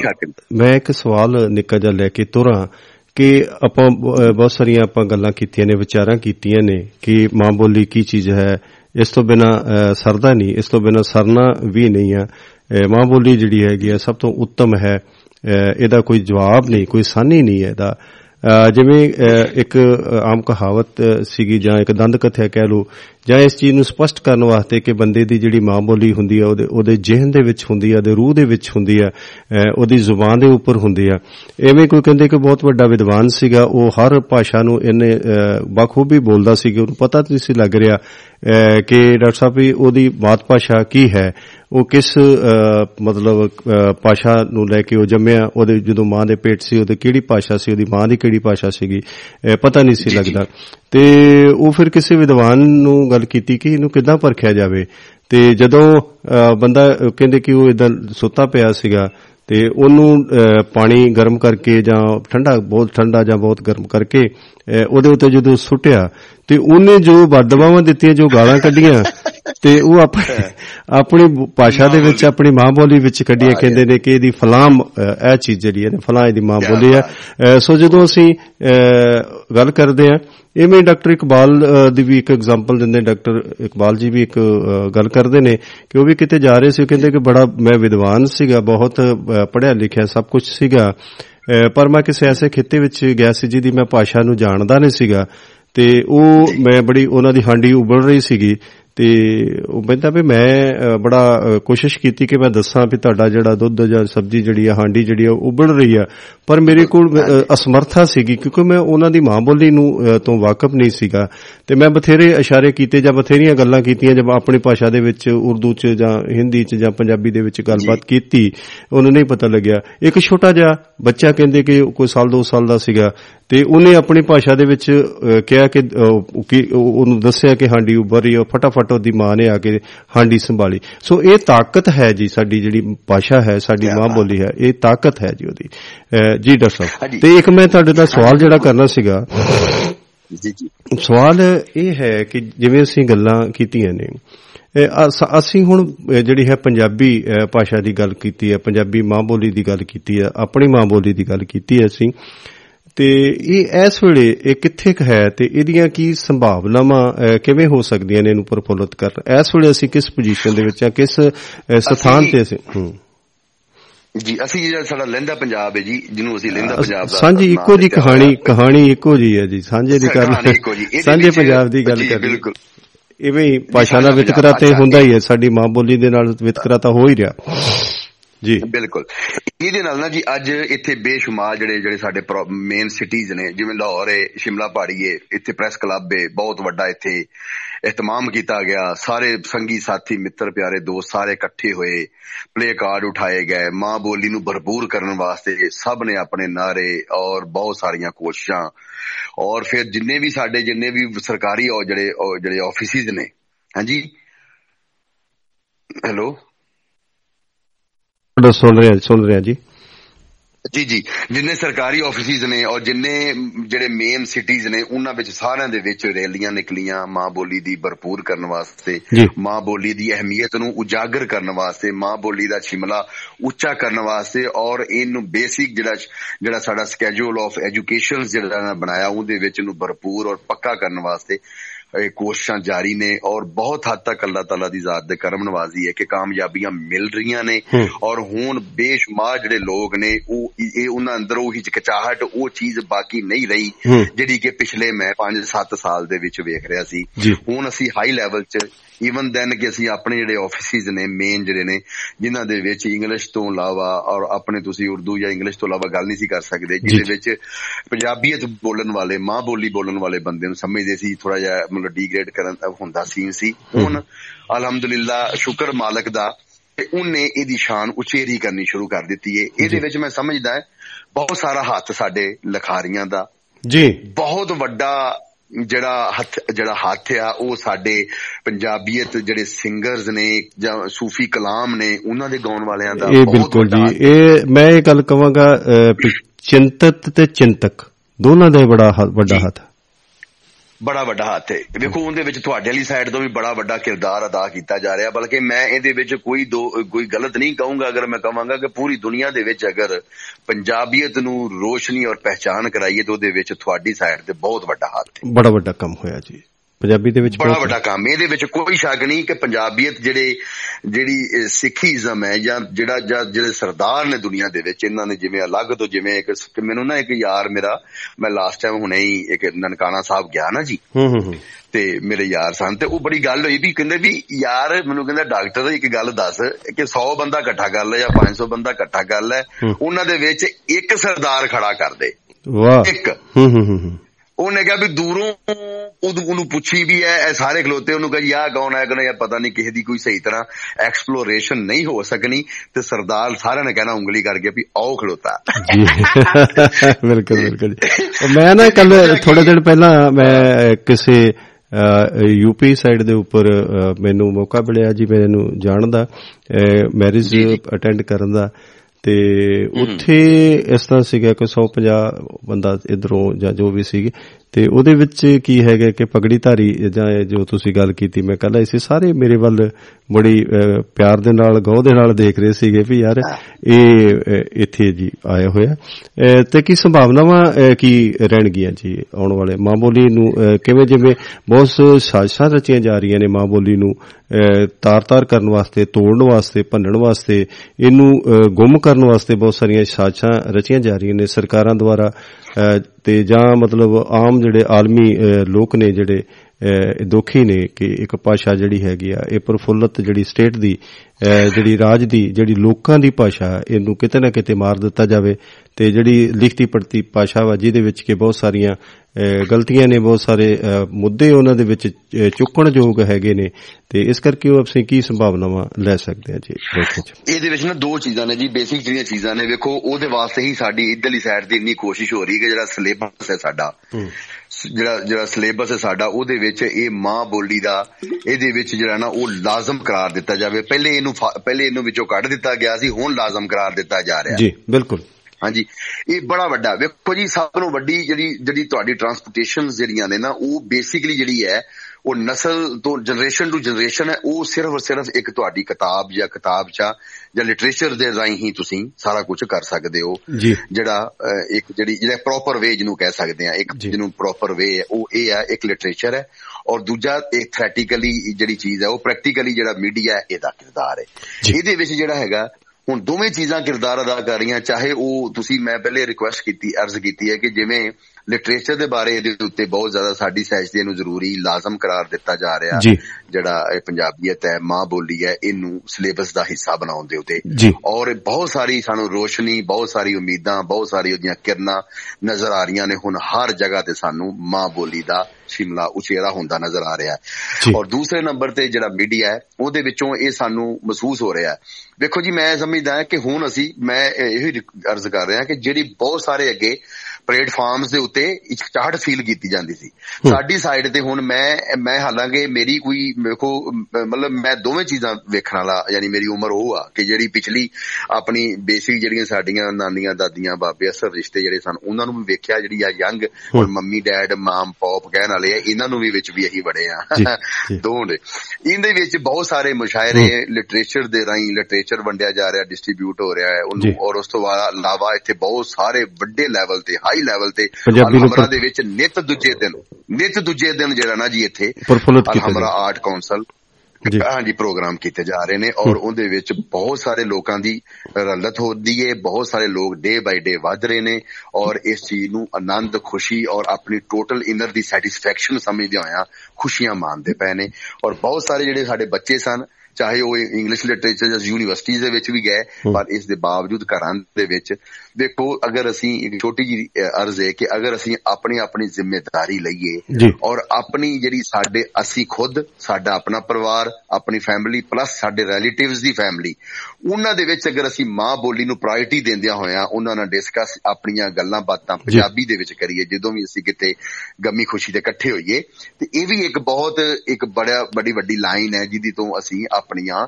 ਆਪਣੇ ਲਫ਼ਜ਼ ਆਪਣੀ ਸੋਚ ਆਪਣੀ ਫਿਕਰ ਆਪਣੀ ਨਵੀਂ ਨਸਲ ਦੇ ਵਿੱਚ ਟ੍ਰਾਂਸਫਰ ਟ੍ਰਾਂਸਫਰ ਕਰ ਸਕਦੇ ਹਾਂ ਔਰ ਹੋ ਰਹੀ ਹੈ। ਜੀ। ਹੋ ਰਹੀ ਹੈ। ਬਿਲਕੁਲ। ਬਿਲਕੁਲ ਜੀ ਇਸ ਇਸ ਉਮੀਦ ਦੇ ਨਾਲ ਕਿ ਤੁਸੀਂ ਗੱਲ ਕਰੇ ਕਿ ਅਸੀਂ ਆਪਣੀ ਜ਼ਿੰਮੇਵਾਰੀਆਂ ਜਿਹੜੀਆਂ ਨੇ ਆਪਣੀ ਭਾਸ਼ਾ ਪਰ ਮਾਤ ਭਾਸ਼ਾ ਪੇਸ਼ਾ ਦੇ ਵਾਸਤੇ ਅਸੀਂ ਆਪਣੀ ਜ਼ਿੰਮੇਵਾਰੀਆਂ ਦੀ ਅਹਿਮੀਅਤ ਨੂੰ ਅਸੀਂ ਜ਼ਰੂਰ ਸਮਝੀਏ। ਜਦ ਤੱਕ ਅਸੀਂ ਆਪ ਜ਼ਿੰਮੇਵਾਰ ਨਹੀਂ ਬਣਾਂਗੇ ਤੁਹਾਡੇ ਮੁਤਾਬਕ ਇਹ ਹੈ ਕਿ ਉਹਨਾਂ ਚਿਰ ਸਾਡੀ ਮਾਂ ਬੋਲੀ ਪਰਫੁੱਲਤ ਨਹੀਂ ਹੋਣੀ ਸਾਨੂੰ ਲੋਕਾਂ ਨੇ ਤਾਂ ਮੰਨਿਆ ਪਰ ਆਪਣੇ ਲਾਗੇ ਦਾ ਹਨਾ? ਇਹ ਸ਼ੇਰ ਲੱਗਿਆ ਜੀ। ਸੋ ਸੋ ਬਹੁਤ ਬਹੁਤ ਧੰਨਵਾਦ ਜੀ ਵੀ ਆਪਣਿਆਂ ਨੂੰ ਜਿਹੜੇ ਦਾ ਨਹੀਂ ਲੱਗਣ ਦੇਣਾ ਤੇ ਦਾਗ ਵੀ ਨਹੀਂ ਲੱਗਣ ਦੇਣਾ ਭਾਸ਼ਾ ਦੇ ਉੱਪਰ ਦਾ ਵੀ ਨਹੀਂ ਲੱਗਣ ਦੇਣਾ ਤੇ ਦਾਗ ਵੀ ਨਹੀਂ ਲੱਗਣ ਦੇਣਾ ਇਹ ਸੋਚ ਦੇ ਧਾਰਨੀ ਤੁਸੀਂ ਹੋ। ਐਸੋ ਬਹੁਤ ਬਹੁਤ ਤੁਹਾਡਾ ਸਵਾਗਤ। ਤੁਸੀਂ ਇੰਨੀ ਜਾਣਕਾਰੀ ਦਿੱਤੀ ਹੈ। ਤੁਸੀਂ ਇਸ ਦੁਆਬਾ ਰੇਡੀਓ ਦੇ ਇਸ ਮੰਚ ਦੇ ਨਾਲ ਜੁੜੇ। ਗਾਹੇ ਵਗਾਹੇ ਇਸੇ ਤਰ੍ਹਾਂ ਤੁਸੀਂ ਜੁੜਦੇ ਰਹੋ। ਤੁਹਾਡਾ ਬਹੁਤ ਬਹੁਤ ਸਵਾਗਤ ਜੀ। ਬਹੁਤ ਬਹੁਤ ਧੰਨਵਾਦ। ਜੀ ਮੈਂ ਜਾਣਦਾ ਦੁਆਬਾ ਰੇਡੀਓ ਵਾਸਤੇ ਪੰਜਾਬੀ ਮਾਂ ਬੋਲੀ ਵਾਸਤੇ ਪੰਜਾਬੀਅਤ ਵਾਸਤੇ ਮੇਰੇ ਦੋਸਤ ਸਿਰਫ ਸ਼ੇਰ ਇਹ ਨੇ ਕਿ ਸਦਾ ਬਹਾਰ ਦੇਵੀ ਇਸ ਬਾਗੇ ਸਦਾ ਬਹਾਰ ਦੇਵੀ ਇਸ ਬਾਗੇ ਤੇ ਕਦੀ ਖਜ਼ਾਨਾ ਆਵੇ। ਵਾਹ। ਖੂਮਨ ਫੈਜ਼ ਹਜ਼ਾਰਾਂ ਤਾਈ ਹਰ ਭੁੱਖਾ ਫਲ ਖਾਵੇ। ਤੇ ਮਿੱਠਾ ਮੇਵਾ ਬਖਸ਼ ਜਇਆ ਕੁਦਰਤ ਦੀ ਘਤ ਸ਼ੀਰੀ ਜੋ ਖਾਵੇ ਰੋਗ ਉਸ ਦਾ ਜਾਵੇ। ਦੂਰ ਹੋਵੇ ਦਿਲਗੀਰੀ ਦੂਰ ਹੋਵੇ ਦਿਲਗੀਰੀ। ਜੀਵੇ ਪੰਜਾਬੀ ਤੇ ਜਿੰਦੀ ਰਵੇ ਪੰਜਾਬੀ। ਸਦਾ ਜਗ ਤੇ ਰੋਸ਼ਨ ਹੋਵੇ। ਤੇ ਸਦਾ ਸਲਾਮਤੀਆਂ ਹੋਣ। ਅੱਲਾਹ ਪਾਕ ਸਾਨੂੰ ਸਾਰਿਆਂ ਨੂੰ ਜਿਹੜਾ ਮਾਲਕ ਸਾਡਾ ਸੱਚਾ ਹੈ ਦੇ ਨਾਲ ਵਫਾ ਕਰਨ ਦੀ ਤੌਫੀਕ ਦੇਵੇ ਜੀ। ਤੇ ਬਹੁਤ ਧੰਨਵਾਦ ਬਹੁਤ ਮਿਹਰਬਾਨੀ ਬਹੁਤ ਸ਼ੁਕਰਾਨਾ ਤੁਹਾਡਾ। ਸਰਦਾਰ ਸਰਬਜੀਤ ਚਾਹਲ ਜੀ ਵੱਡੇ ਵੀਰ ਜੀ ਵੱਡੇ ਭਾਜੀ ਕਿ ਤੁਸੀਂ ਮੌਕਾ ਦਿੱਤਾ। ਤੇ ਸਾਰੇ ਸਰੋਤਿਆਂ ਦਾ ਵੀ ਬਹੁਤ ਸ਼ੁਕਰਾਨਾ ਬਹੁਤ ਮਿਹਰਬਾਨੀਆਂ ਮੁਹੱਬਤਾਂ ਤੇ ਜਿਹੜਾ ਜਿਨ੍ਹਾਂ ਨੇ ਸੁਣਿਆ। ਤੇ ਮੈਂ ਮੈਂ ਇਨਸ਼ਾਅੱਲਾ ਆਉਂਦਾ ਰਵਾਂਗਾ ਤੇ ਸਦਾ ਜਿੰਦੀ ਰਵੇ ਪੰਜਾਬੀਅਤ ਜੀ ਦਮ ਦਮ ਖੈਰ ਤੇ ਹਰ ਦਮ ਖੈਰ ਸਭ ਦਾ ਭਲਾ ਤੇ ਸਭ ਦੀ ਖੈਰ ਮੁਹੱਬਤ ਜਿੰਦਾਬਾਦ ਜ਼ਿੰਦਗੀ ਜਿੰਦਾਬਾਦ ਧੰਨਵਾਦ ਜਿੰਦਾਬਾਦ ਸ਼ੁਕਰੀਆ ਜੀ ਇਹ ਸਨ ਡਾਕਟਰ ਜ਼ੁਲਫਕਾਰ ਅਲੀ ਮਲਿਕ ਲੈਂਦੇ ਪੰਜਾਬ ਤੋਂ, ਜਿਨ੍ਹਾਂ ਨੇ ਕਿ ਬਹੁਤ ਹੀ ਤਫਸੀਲ ਦੇ ਨਾਲ ਬਹੁਤ ਹੀ ਵਿਸਥਾਰਪੂਰਵਕ ਪੰਜਾਬੀ ਮਾਂ ਬੋਲੀ ਦੀ ਗੱਲਬਾਤ ਕੀਤੀ ਹੈ, ਉਹਦੀਆਂ ਆਉਣ ਵਾਲੀਆਂ ਸੰਭਾਵਨਾਵਾਂ ਇਸ ਵੇਲੇ ਅਸੀਂ ਕਿੱਥੇ ਖੜੇ ਆ ਤੇ ਇਹਨੂੰ ਕਿਵੇਂ ਬਚਾਇਆ ਜਾ ਸਕਦਾ ਉਹਨਾਂ ਨੇ। ਬਹੁਤ ਹੀ ਵਧੀਆ ਤਰੀਕੇ ਦੇ ਨਾਲ ਉਹਨਾਂ ਨੇ ਗੱਲਬਾਤ ਕੀਤੀ ਹੈ ਜੀ। ਸੋ ਐਵੇਂ ਹੀ ਗੱਲ ਬਹੁਤ ਅਹਿਮ ਹੋਈ ਹੈ ਇਹਦੇ ਵਿੱਚ ਕਿ ਕੀ ਹੋਣਾ ਚਾਹੀਦਾ, ਕੀ ਹੋ ਰਿਹਾ ਤੇ ਕਿਵੇਂ ਅਸੀਂ ਜਿਹੜਾ ਹੈ, ਉਹ ਇਸ ਮਾਂ ਬੋਲੀ ਦੀ ਕਿਵੇਂ ਕਿਵੇਂ ਅਸੀਂ ਗੱਲਬਾਤ ਕਰ ਸਕਦੇ ਹਾਂ ਤੇ ਕਿਵੇਂ ਕਿਵੇਂ ਅਸੀਂ ਜਿਹੜਾ ਹੈਗਾ ਇਹਨੂੰ ਹੋਰ ਪਰਫੁੱਲਤ ਕਰ ਸਕਦੇ ਹਾਂ, ਕਿਵੇਂ ਅਸੀਂ ਇਹਦੇ ਬਣ ਸਕਦੇ ਹਾਂ ਜੀ, ਅਸੀਂ ਇਹਦੇ ਜਾਨੀ ਕਿ ਖੈਰਖਵਾ ਬਣ ਸਕਦੇ ਹਾਂ। ਤੇ ਇਸੇ ਕਰਕੇ ਗੱਲ ਹੈ ਕਿ ਅੱਜ ਆਲਮੀ ਜਿਹੜਾ ਇਹ ਦਿਵਸ ਮਨਾਇਆ ਜਾ ਰਿਹਾ, ਇਹ ਥਾਂ ਥਾਂ ਅਸੀਂ ਗੱਲਾਂ ਬਾਤਾਂ ਹੋ ਰਹੀਆਂ ਨੇ, ਹਰ ਜਗ੍ਹਾ ਦੇ ਉੱਪਰ ਸਾਡੇ ਸਾਡੇ ਬਿਲਕੁਲ ਜੀ। ਸਾਡੇ ਨਾਲ ਜੁੜ ਚੁੱਕੇ ਨੇ ਡਾਕਟਰ ਰਾਜਵਿੰਦਰ ਕੌਰ ਬੋਪਾਰੇ ਨਾਗਰਾ। ਉਹ ਮੈਂ ਉਹਨਾਂ ਦਾ ਸਵਾਗਤ ਕਰਾਂਗਾ ਜੀ। ਉਹ ਕਿ, ਆ ਕੇ ਬਿਲਕੁਲ ਜੀ, ਉਹ ਸਾਡੇ ਪਹਿਲੇ ਸਾਡੇ ਦੁਆਬਾ ਰੇਡੀਓ ਦੇ ਪਹਿਲੇ ਕੱਲ ਨੇ ਅਹ, ਪਹਿਲਾਂ ਉਹ ਕਦੀ ਸਾਡੇ ਦੁਆਬਾ ਰੇਡੀਓ ਤੇ ਲਾਈਵ ਨਹੀਂ ਹੋਏ। ਇਹ ਭਾਸ਼ਾ ਵਿਗਿਆਨੀ ਨੇ ਜੀ। ਇਹਨਾਂ ਦੀ ਭਾਸ਼ਾ ਉੱਪਰ ਬੜੀ ਪਕੜ ਹੈ। ਮਾਂ ਬੋਲੀ ਦੇ ਅਲੰਬਰਦਾਰ ਨੇ ਜੀ ਡਾਕਟਰ ਰਾਜਵਿੰਦਰ ਕੌਰ ਜੀ। ਸੋ ਅੱਜ ਸਾਡੇ ਨਾਲ ਰੂਬਰੂ ਨੇ ਦੁਆਬਾ ਰੇਡੀਓ ਤੇ ਅਸੀਂ ਸਵਾਗਤ ਕਰਦੇ ਹਾਂ ਜੀ। ਸਤਿ ਸ੍ਰੀ ਅਕਾਲ ਭੈਣ ਜੀ ਤੁਸੀਂ ਆਉਨੇ ਰਹੋ ਜੀ। ਸਤਿ ਸ਼੍ਰੀ ਅਕਾਲ ਜੀ ਸਤਿ ਸ਼੍ਰੀ ਅਕਾਲ। ਹੋਰ ਸੁਣੋ ਬਹੁਤ ਧੰਨਵਾਦ ਜੀ। ਤੁਹਾਡਾ ਦੁਆਬਾ ਰੇਡੀਓ ਦੇ ਸਾਰੇ ਸਰੋਤਿਆਂ ਨੂੰ ਮੇਰੇ ਵੱਲੋਂ ਪਿਆਰ ਭਰੀ ਸਤਿ ਸ਼੍ਰੀ ਅਕਾਲ। ਸਤਿ ਸ੍ਰੀ ਅਕਾਲ ਜੀ। ਜੀ। ਹਾਂਜੀ ਅੱਜ ਅੰਤਰਰਾਸ਼ਟਰੀ ਮਾਂ ਬੋਲੀ ਦਿਵਸ ਤੇ ਮੈਂ ਸਾਰਿਆਂ ਨੂੰ ਬਹੁਤ ਬਹੁਤ ਮੁਬਾਰਕਾਂ ਦਿੰਦੀ ਆ ਹੂੰ ਹੂੰ। ਪਰਮਾਤਮਾ ਕਰੇ ਸਾਡੀ ਪੰਜਾਬੀ ਬੋਲੀ ਜਿਹੜੀ ਆ ਉਹ ਦਿਨ ਦੁਗਣੀ ਰਾਤ ਚੌਗਣੀ ਜਿਹੜੀ ਆ ਉਹ ਤਰੱਕੀਆਂ ਕਰੇ। ਜੀ। ਬਿਲਕੁਲ ਜੀ ਤੁਹਾਡੀਆਂ ਵਧਾਈਆਂ ਜਿਹੜੀਆਂ ਤੁਸੀਂ ਦਿੱਤੀਆਂ ਨੇ ਦੁਆਬਾ ਰੇਡੀਓ ਦੇ ਸਮੰਚ ਰਸੀ ਅਸੀਂ ਮੈਂ ਸਾਰੇ ਸਰੋਤਿਆਂ ਤੱਕ ਪਹੁੰਚ ਚੁੱਕੇ ਨੇ। ਅ, ਸੋ ਸਰੋਤਿਆਂ ਵੱਲੋਂ ਵੀ ਮੈਂ ਤੁਹਾਡਾ ਨਿੱਘਾ ਸਵਾਗਤ ਕਰਨਾ। ਸੋ ਡਾਕਟਰ ਸਾਹਿਬ ਇੱਕ ਨਿੱਕਾ ਜਿਹਾ ਸਵਾਲ ਤੋਂ ਆਪਾਂ ਸ਼ੁਰੂ ਕਰਦੇ ਹਾਂ ਕਿਉਂਕਿ ਗੱਲਾਂ ਅੱਗੇ ਡਾਕਟਰ ਜ਼ੁਲਫਕਾਰ ਅਲੀ ਮਲਿਕ ਜੀ ਲੈਂਦੇ ਪੰਜਾਬ ਤੋਂ ਜੁੜੇ ਸੀ। ਬਹੁਤ ਤਫਸੀਲ ਨਾਲ ਉਹਨਾਂ ਨੇ ਗੱਲਾਂ ਬਾਤਾਂ ਕੀਤੀਆਂ। ਐਸੋ ਅਸੀਂ ਮੌਜੂਦਾ ਜਿਹੜੀ ਸਾਡੀ ਮਾਂ ਬੋਲੀ ਪੰਜਾਬੀ ਦੀ ਅਸੀਂ ਗੱਲ ਕਰਾਂਗੇ ਕਿ ਉਹ ਪੰਜਾਬੀਅਤ ਦੀ ਗੱਲ ਕਰਾਂਗੇ। ਮਾਂ ਬੋਲੀ ਪੰਜਾਬੀ ਜਿਹੜੀ ਆ ਉਹ ਕਿੱਥੇ ਖੜੀ ਹੈ? ਤੇ ਉਸ ਤੋਂ ਬਾਅਦ ਮੇਰਾ ਤੁਹਾਨੂੰ ਅਗਲਾ ਸਵਾਲ ਇਹ ਹੋਏਗਾ ਵੀ ਸੰਭਾਵਨਾਵਾਂ ਕੀ ਹੋਣਗੀਆਂ? ਪਹਿਲਾਂ ਤਾਂ ਇਹ ਹੈ ਕਿ ਅਸੀਂ ਖੜੇ ਕਿੱਥੇ ਆ ਜੀ? ਡਾਕਟਰ ਸਾਹਿਬ। ਠੀਕ ਹੈ ਜੀ ਠੀਕ ਹੈ। ਮੈਂ ਮਾਤ ਭਾਸ਼ਾ ਦੇ ਮਹੱਤਵ ਬਾਰੇ ਤੇ ਥੋੜਾ ਵਿਕਾਸ ਬਾਰੇ ਜਿਹੜਾ ਹੈ ਤੁਹਾਡੇ ਨਾਲ ਆਪਣੇ ਵਿਚਾਰ ਜਿਹੜੇ ਆ ਥੋੜੇ ਸਾਂਝੇ ਕਰਾਂਗੀ। ਹੂੰ ਹੂੰ। ਕਿ ਭਾਸ਼ਾ ਜਿਹੜੀ ਆ ਉਹ ਇੱਕ ਸਾਧਨ ਹੈ ਜਿਸ ਰਾਹੀਂ ਅਸੀਂ ਜਿਹੜੇ ਆਪਣੇ ਵਿਚਾਰ ਜਿਹੜੇ ਆ ਦੂਜਿਆਂ ਨਾਲ ਬੋਲ ਕੇ। ਸੁਣ ਕੇ ਲਿਖ ਕੇ ਤੇ ਜਿਹੜੇ ਆ ਉਹ ਪ੍ਰਗਟ ਕਰਦੇ ਆ। ਜੀ ਜੀ ਜੀ ਜੀ। ਕਿਸੇ ਵੀ ਕੌਮ ਦੀ ਜਿਹੜੀ ਪਛਾਣ ਆ ਉਹ ਜਿਹੜਾ ਹੈ ਉਹਦੇ ਇਤਿਹਾਸ ਨਾਲ ਸੱਭਿਆਚਾਰ ਤੇ ਮਾਂ ਬੋਲੀ ਤੋਂ ਹੀ ਹੁੰਦੀ ਹੈ। ਜੀ ਜੀ ਜੀ ਜੀ। ਸਾਡੇ ਸਰਕਾਰੀ ਦਫ਼ਤਰਾਂ ਵਿੱਚ ਜਿਹੜਾ ਆ ਪੰਜਾਬੀ ਨੂੰ ਜਿਹੜਾ ਆ ਉਹ ਵਿਸਾਰਿਆ ਜਾ ਰਿਹਾ ਆ। ਪੰਜਾਬ ਰਾਜ ਦੀਆਂ ਜਿਹੜੀਆਂ ਸੜਕਾਂ ਦੇ ਉੱਤੇ ਲੱਗੇ ਸੰਕੇਤਿਕ ਬੋਰਡ ਜਿਹੜੇ। ਨੇ ਉਹ ਵੀ ਜਿਹੜੇ ਆ ਉਹ ਪੰਜਾਬੀ ਨੂੰ ਜਿਹੜੀ ਉਹਨਾਂ ਦੇ ਵਿੱਚ ਪਹਿਲ ਜਿਹੜੀ ਆ ਨਹੀਂ ਦਿੱਤੀ ਜਾ ਰਹੀ। ਇਹ ਵੀ ਬੜੀ ਮਤਲਬ ਮਾੜੀ ਗੱਲ ਹੈ।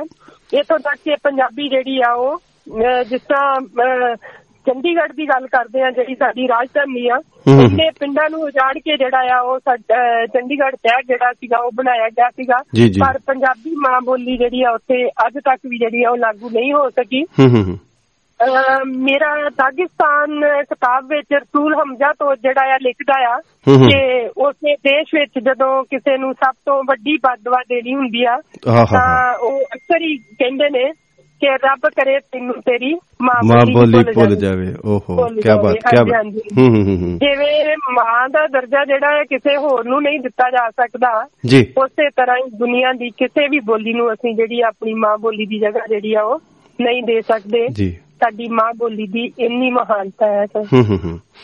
ਤੇ ਕਿਤੇ ਨਾ ਕਿਤੇ ਜਿਵੇਂ ਤੁਸੀਂ ਆਪਾਂ ਗੱਲ ਕਰ ਰਹੇ ਕਿ ਜਿਵੇਂ ਅਸੀਂ ਗੱਲਬਾਤ ਅੱਜ ਦਿਵਸ ਮਨਾ ਰਹੇ ਹਾਂ ਇਹਦੇ ਵਿੱਚ ਬਹੁਤ ਸਾਰੀਆਂ ਜਿਹੜੀਆਂ ਹੈ ਉਹ ਆਪਾਂ ਅਹ, ਇਹ ਵੇਖਿਆ ਹੈ ਕਿ ਬਹੁਤ ਸਾਰੀਆਂ ਊਣਤਾਈਆਂ ਨੇ ਪੰਜਾਬੀ ਨੂੰ ਪ੍ਰਫੁੱਲਤ ਕਰਨ ਵਾਸਤੇ ਪੰਜਾਬੀ ਨੂੰ ਪਛਾਣ ਖਿੱਚਣ ਵਾਸਤੇ ਤਾਂ ਬਹੁਤ ਸਾਰੇ ਟੂਲਸ ਨੇ ਬਹੁਤ ਸਾਰੇ ਅਹ, ਸੰਦ ਨੇ ਬਹੁਤ ਸਾਰੇ ਜੰਤਰ ਨੇ ਬਹੁਤ ਸਾਰੀਆਂ ਮਸ਼ੀਨਰੀ ਜਿਹੜੀ ਉਹ ਕੰਮ ਕਰ ਰਹੀ ਆ।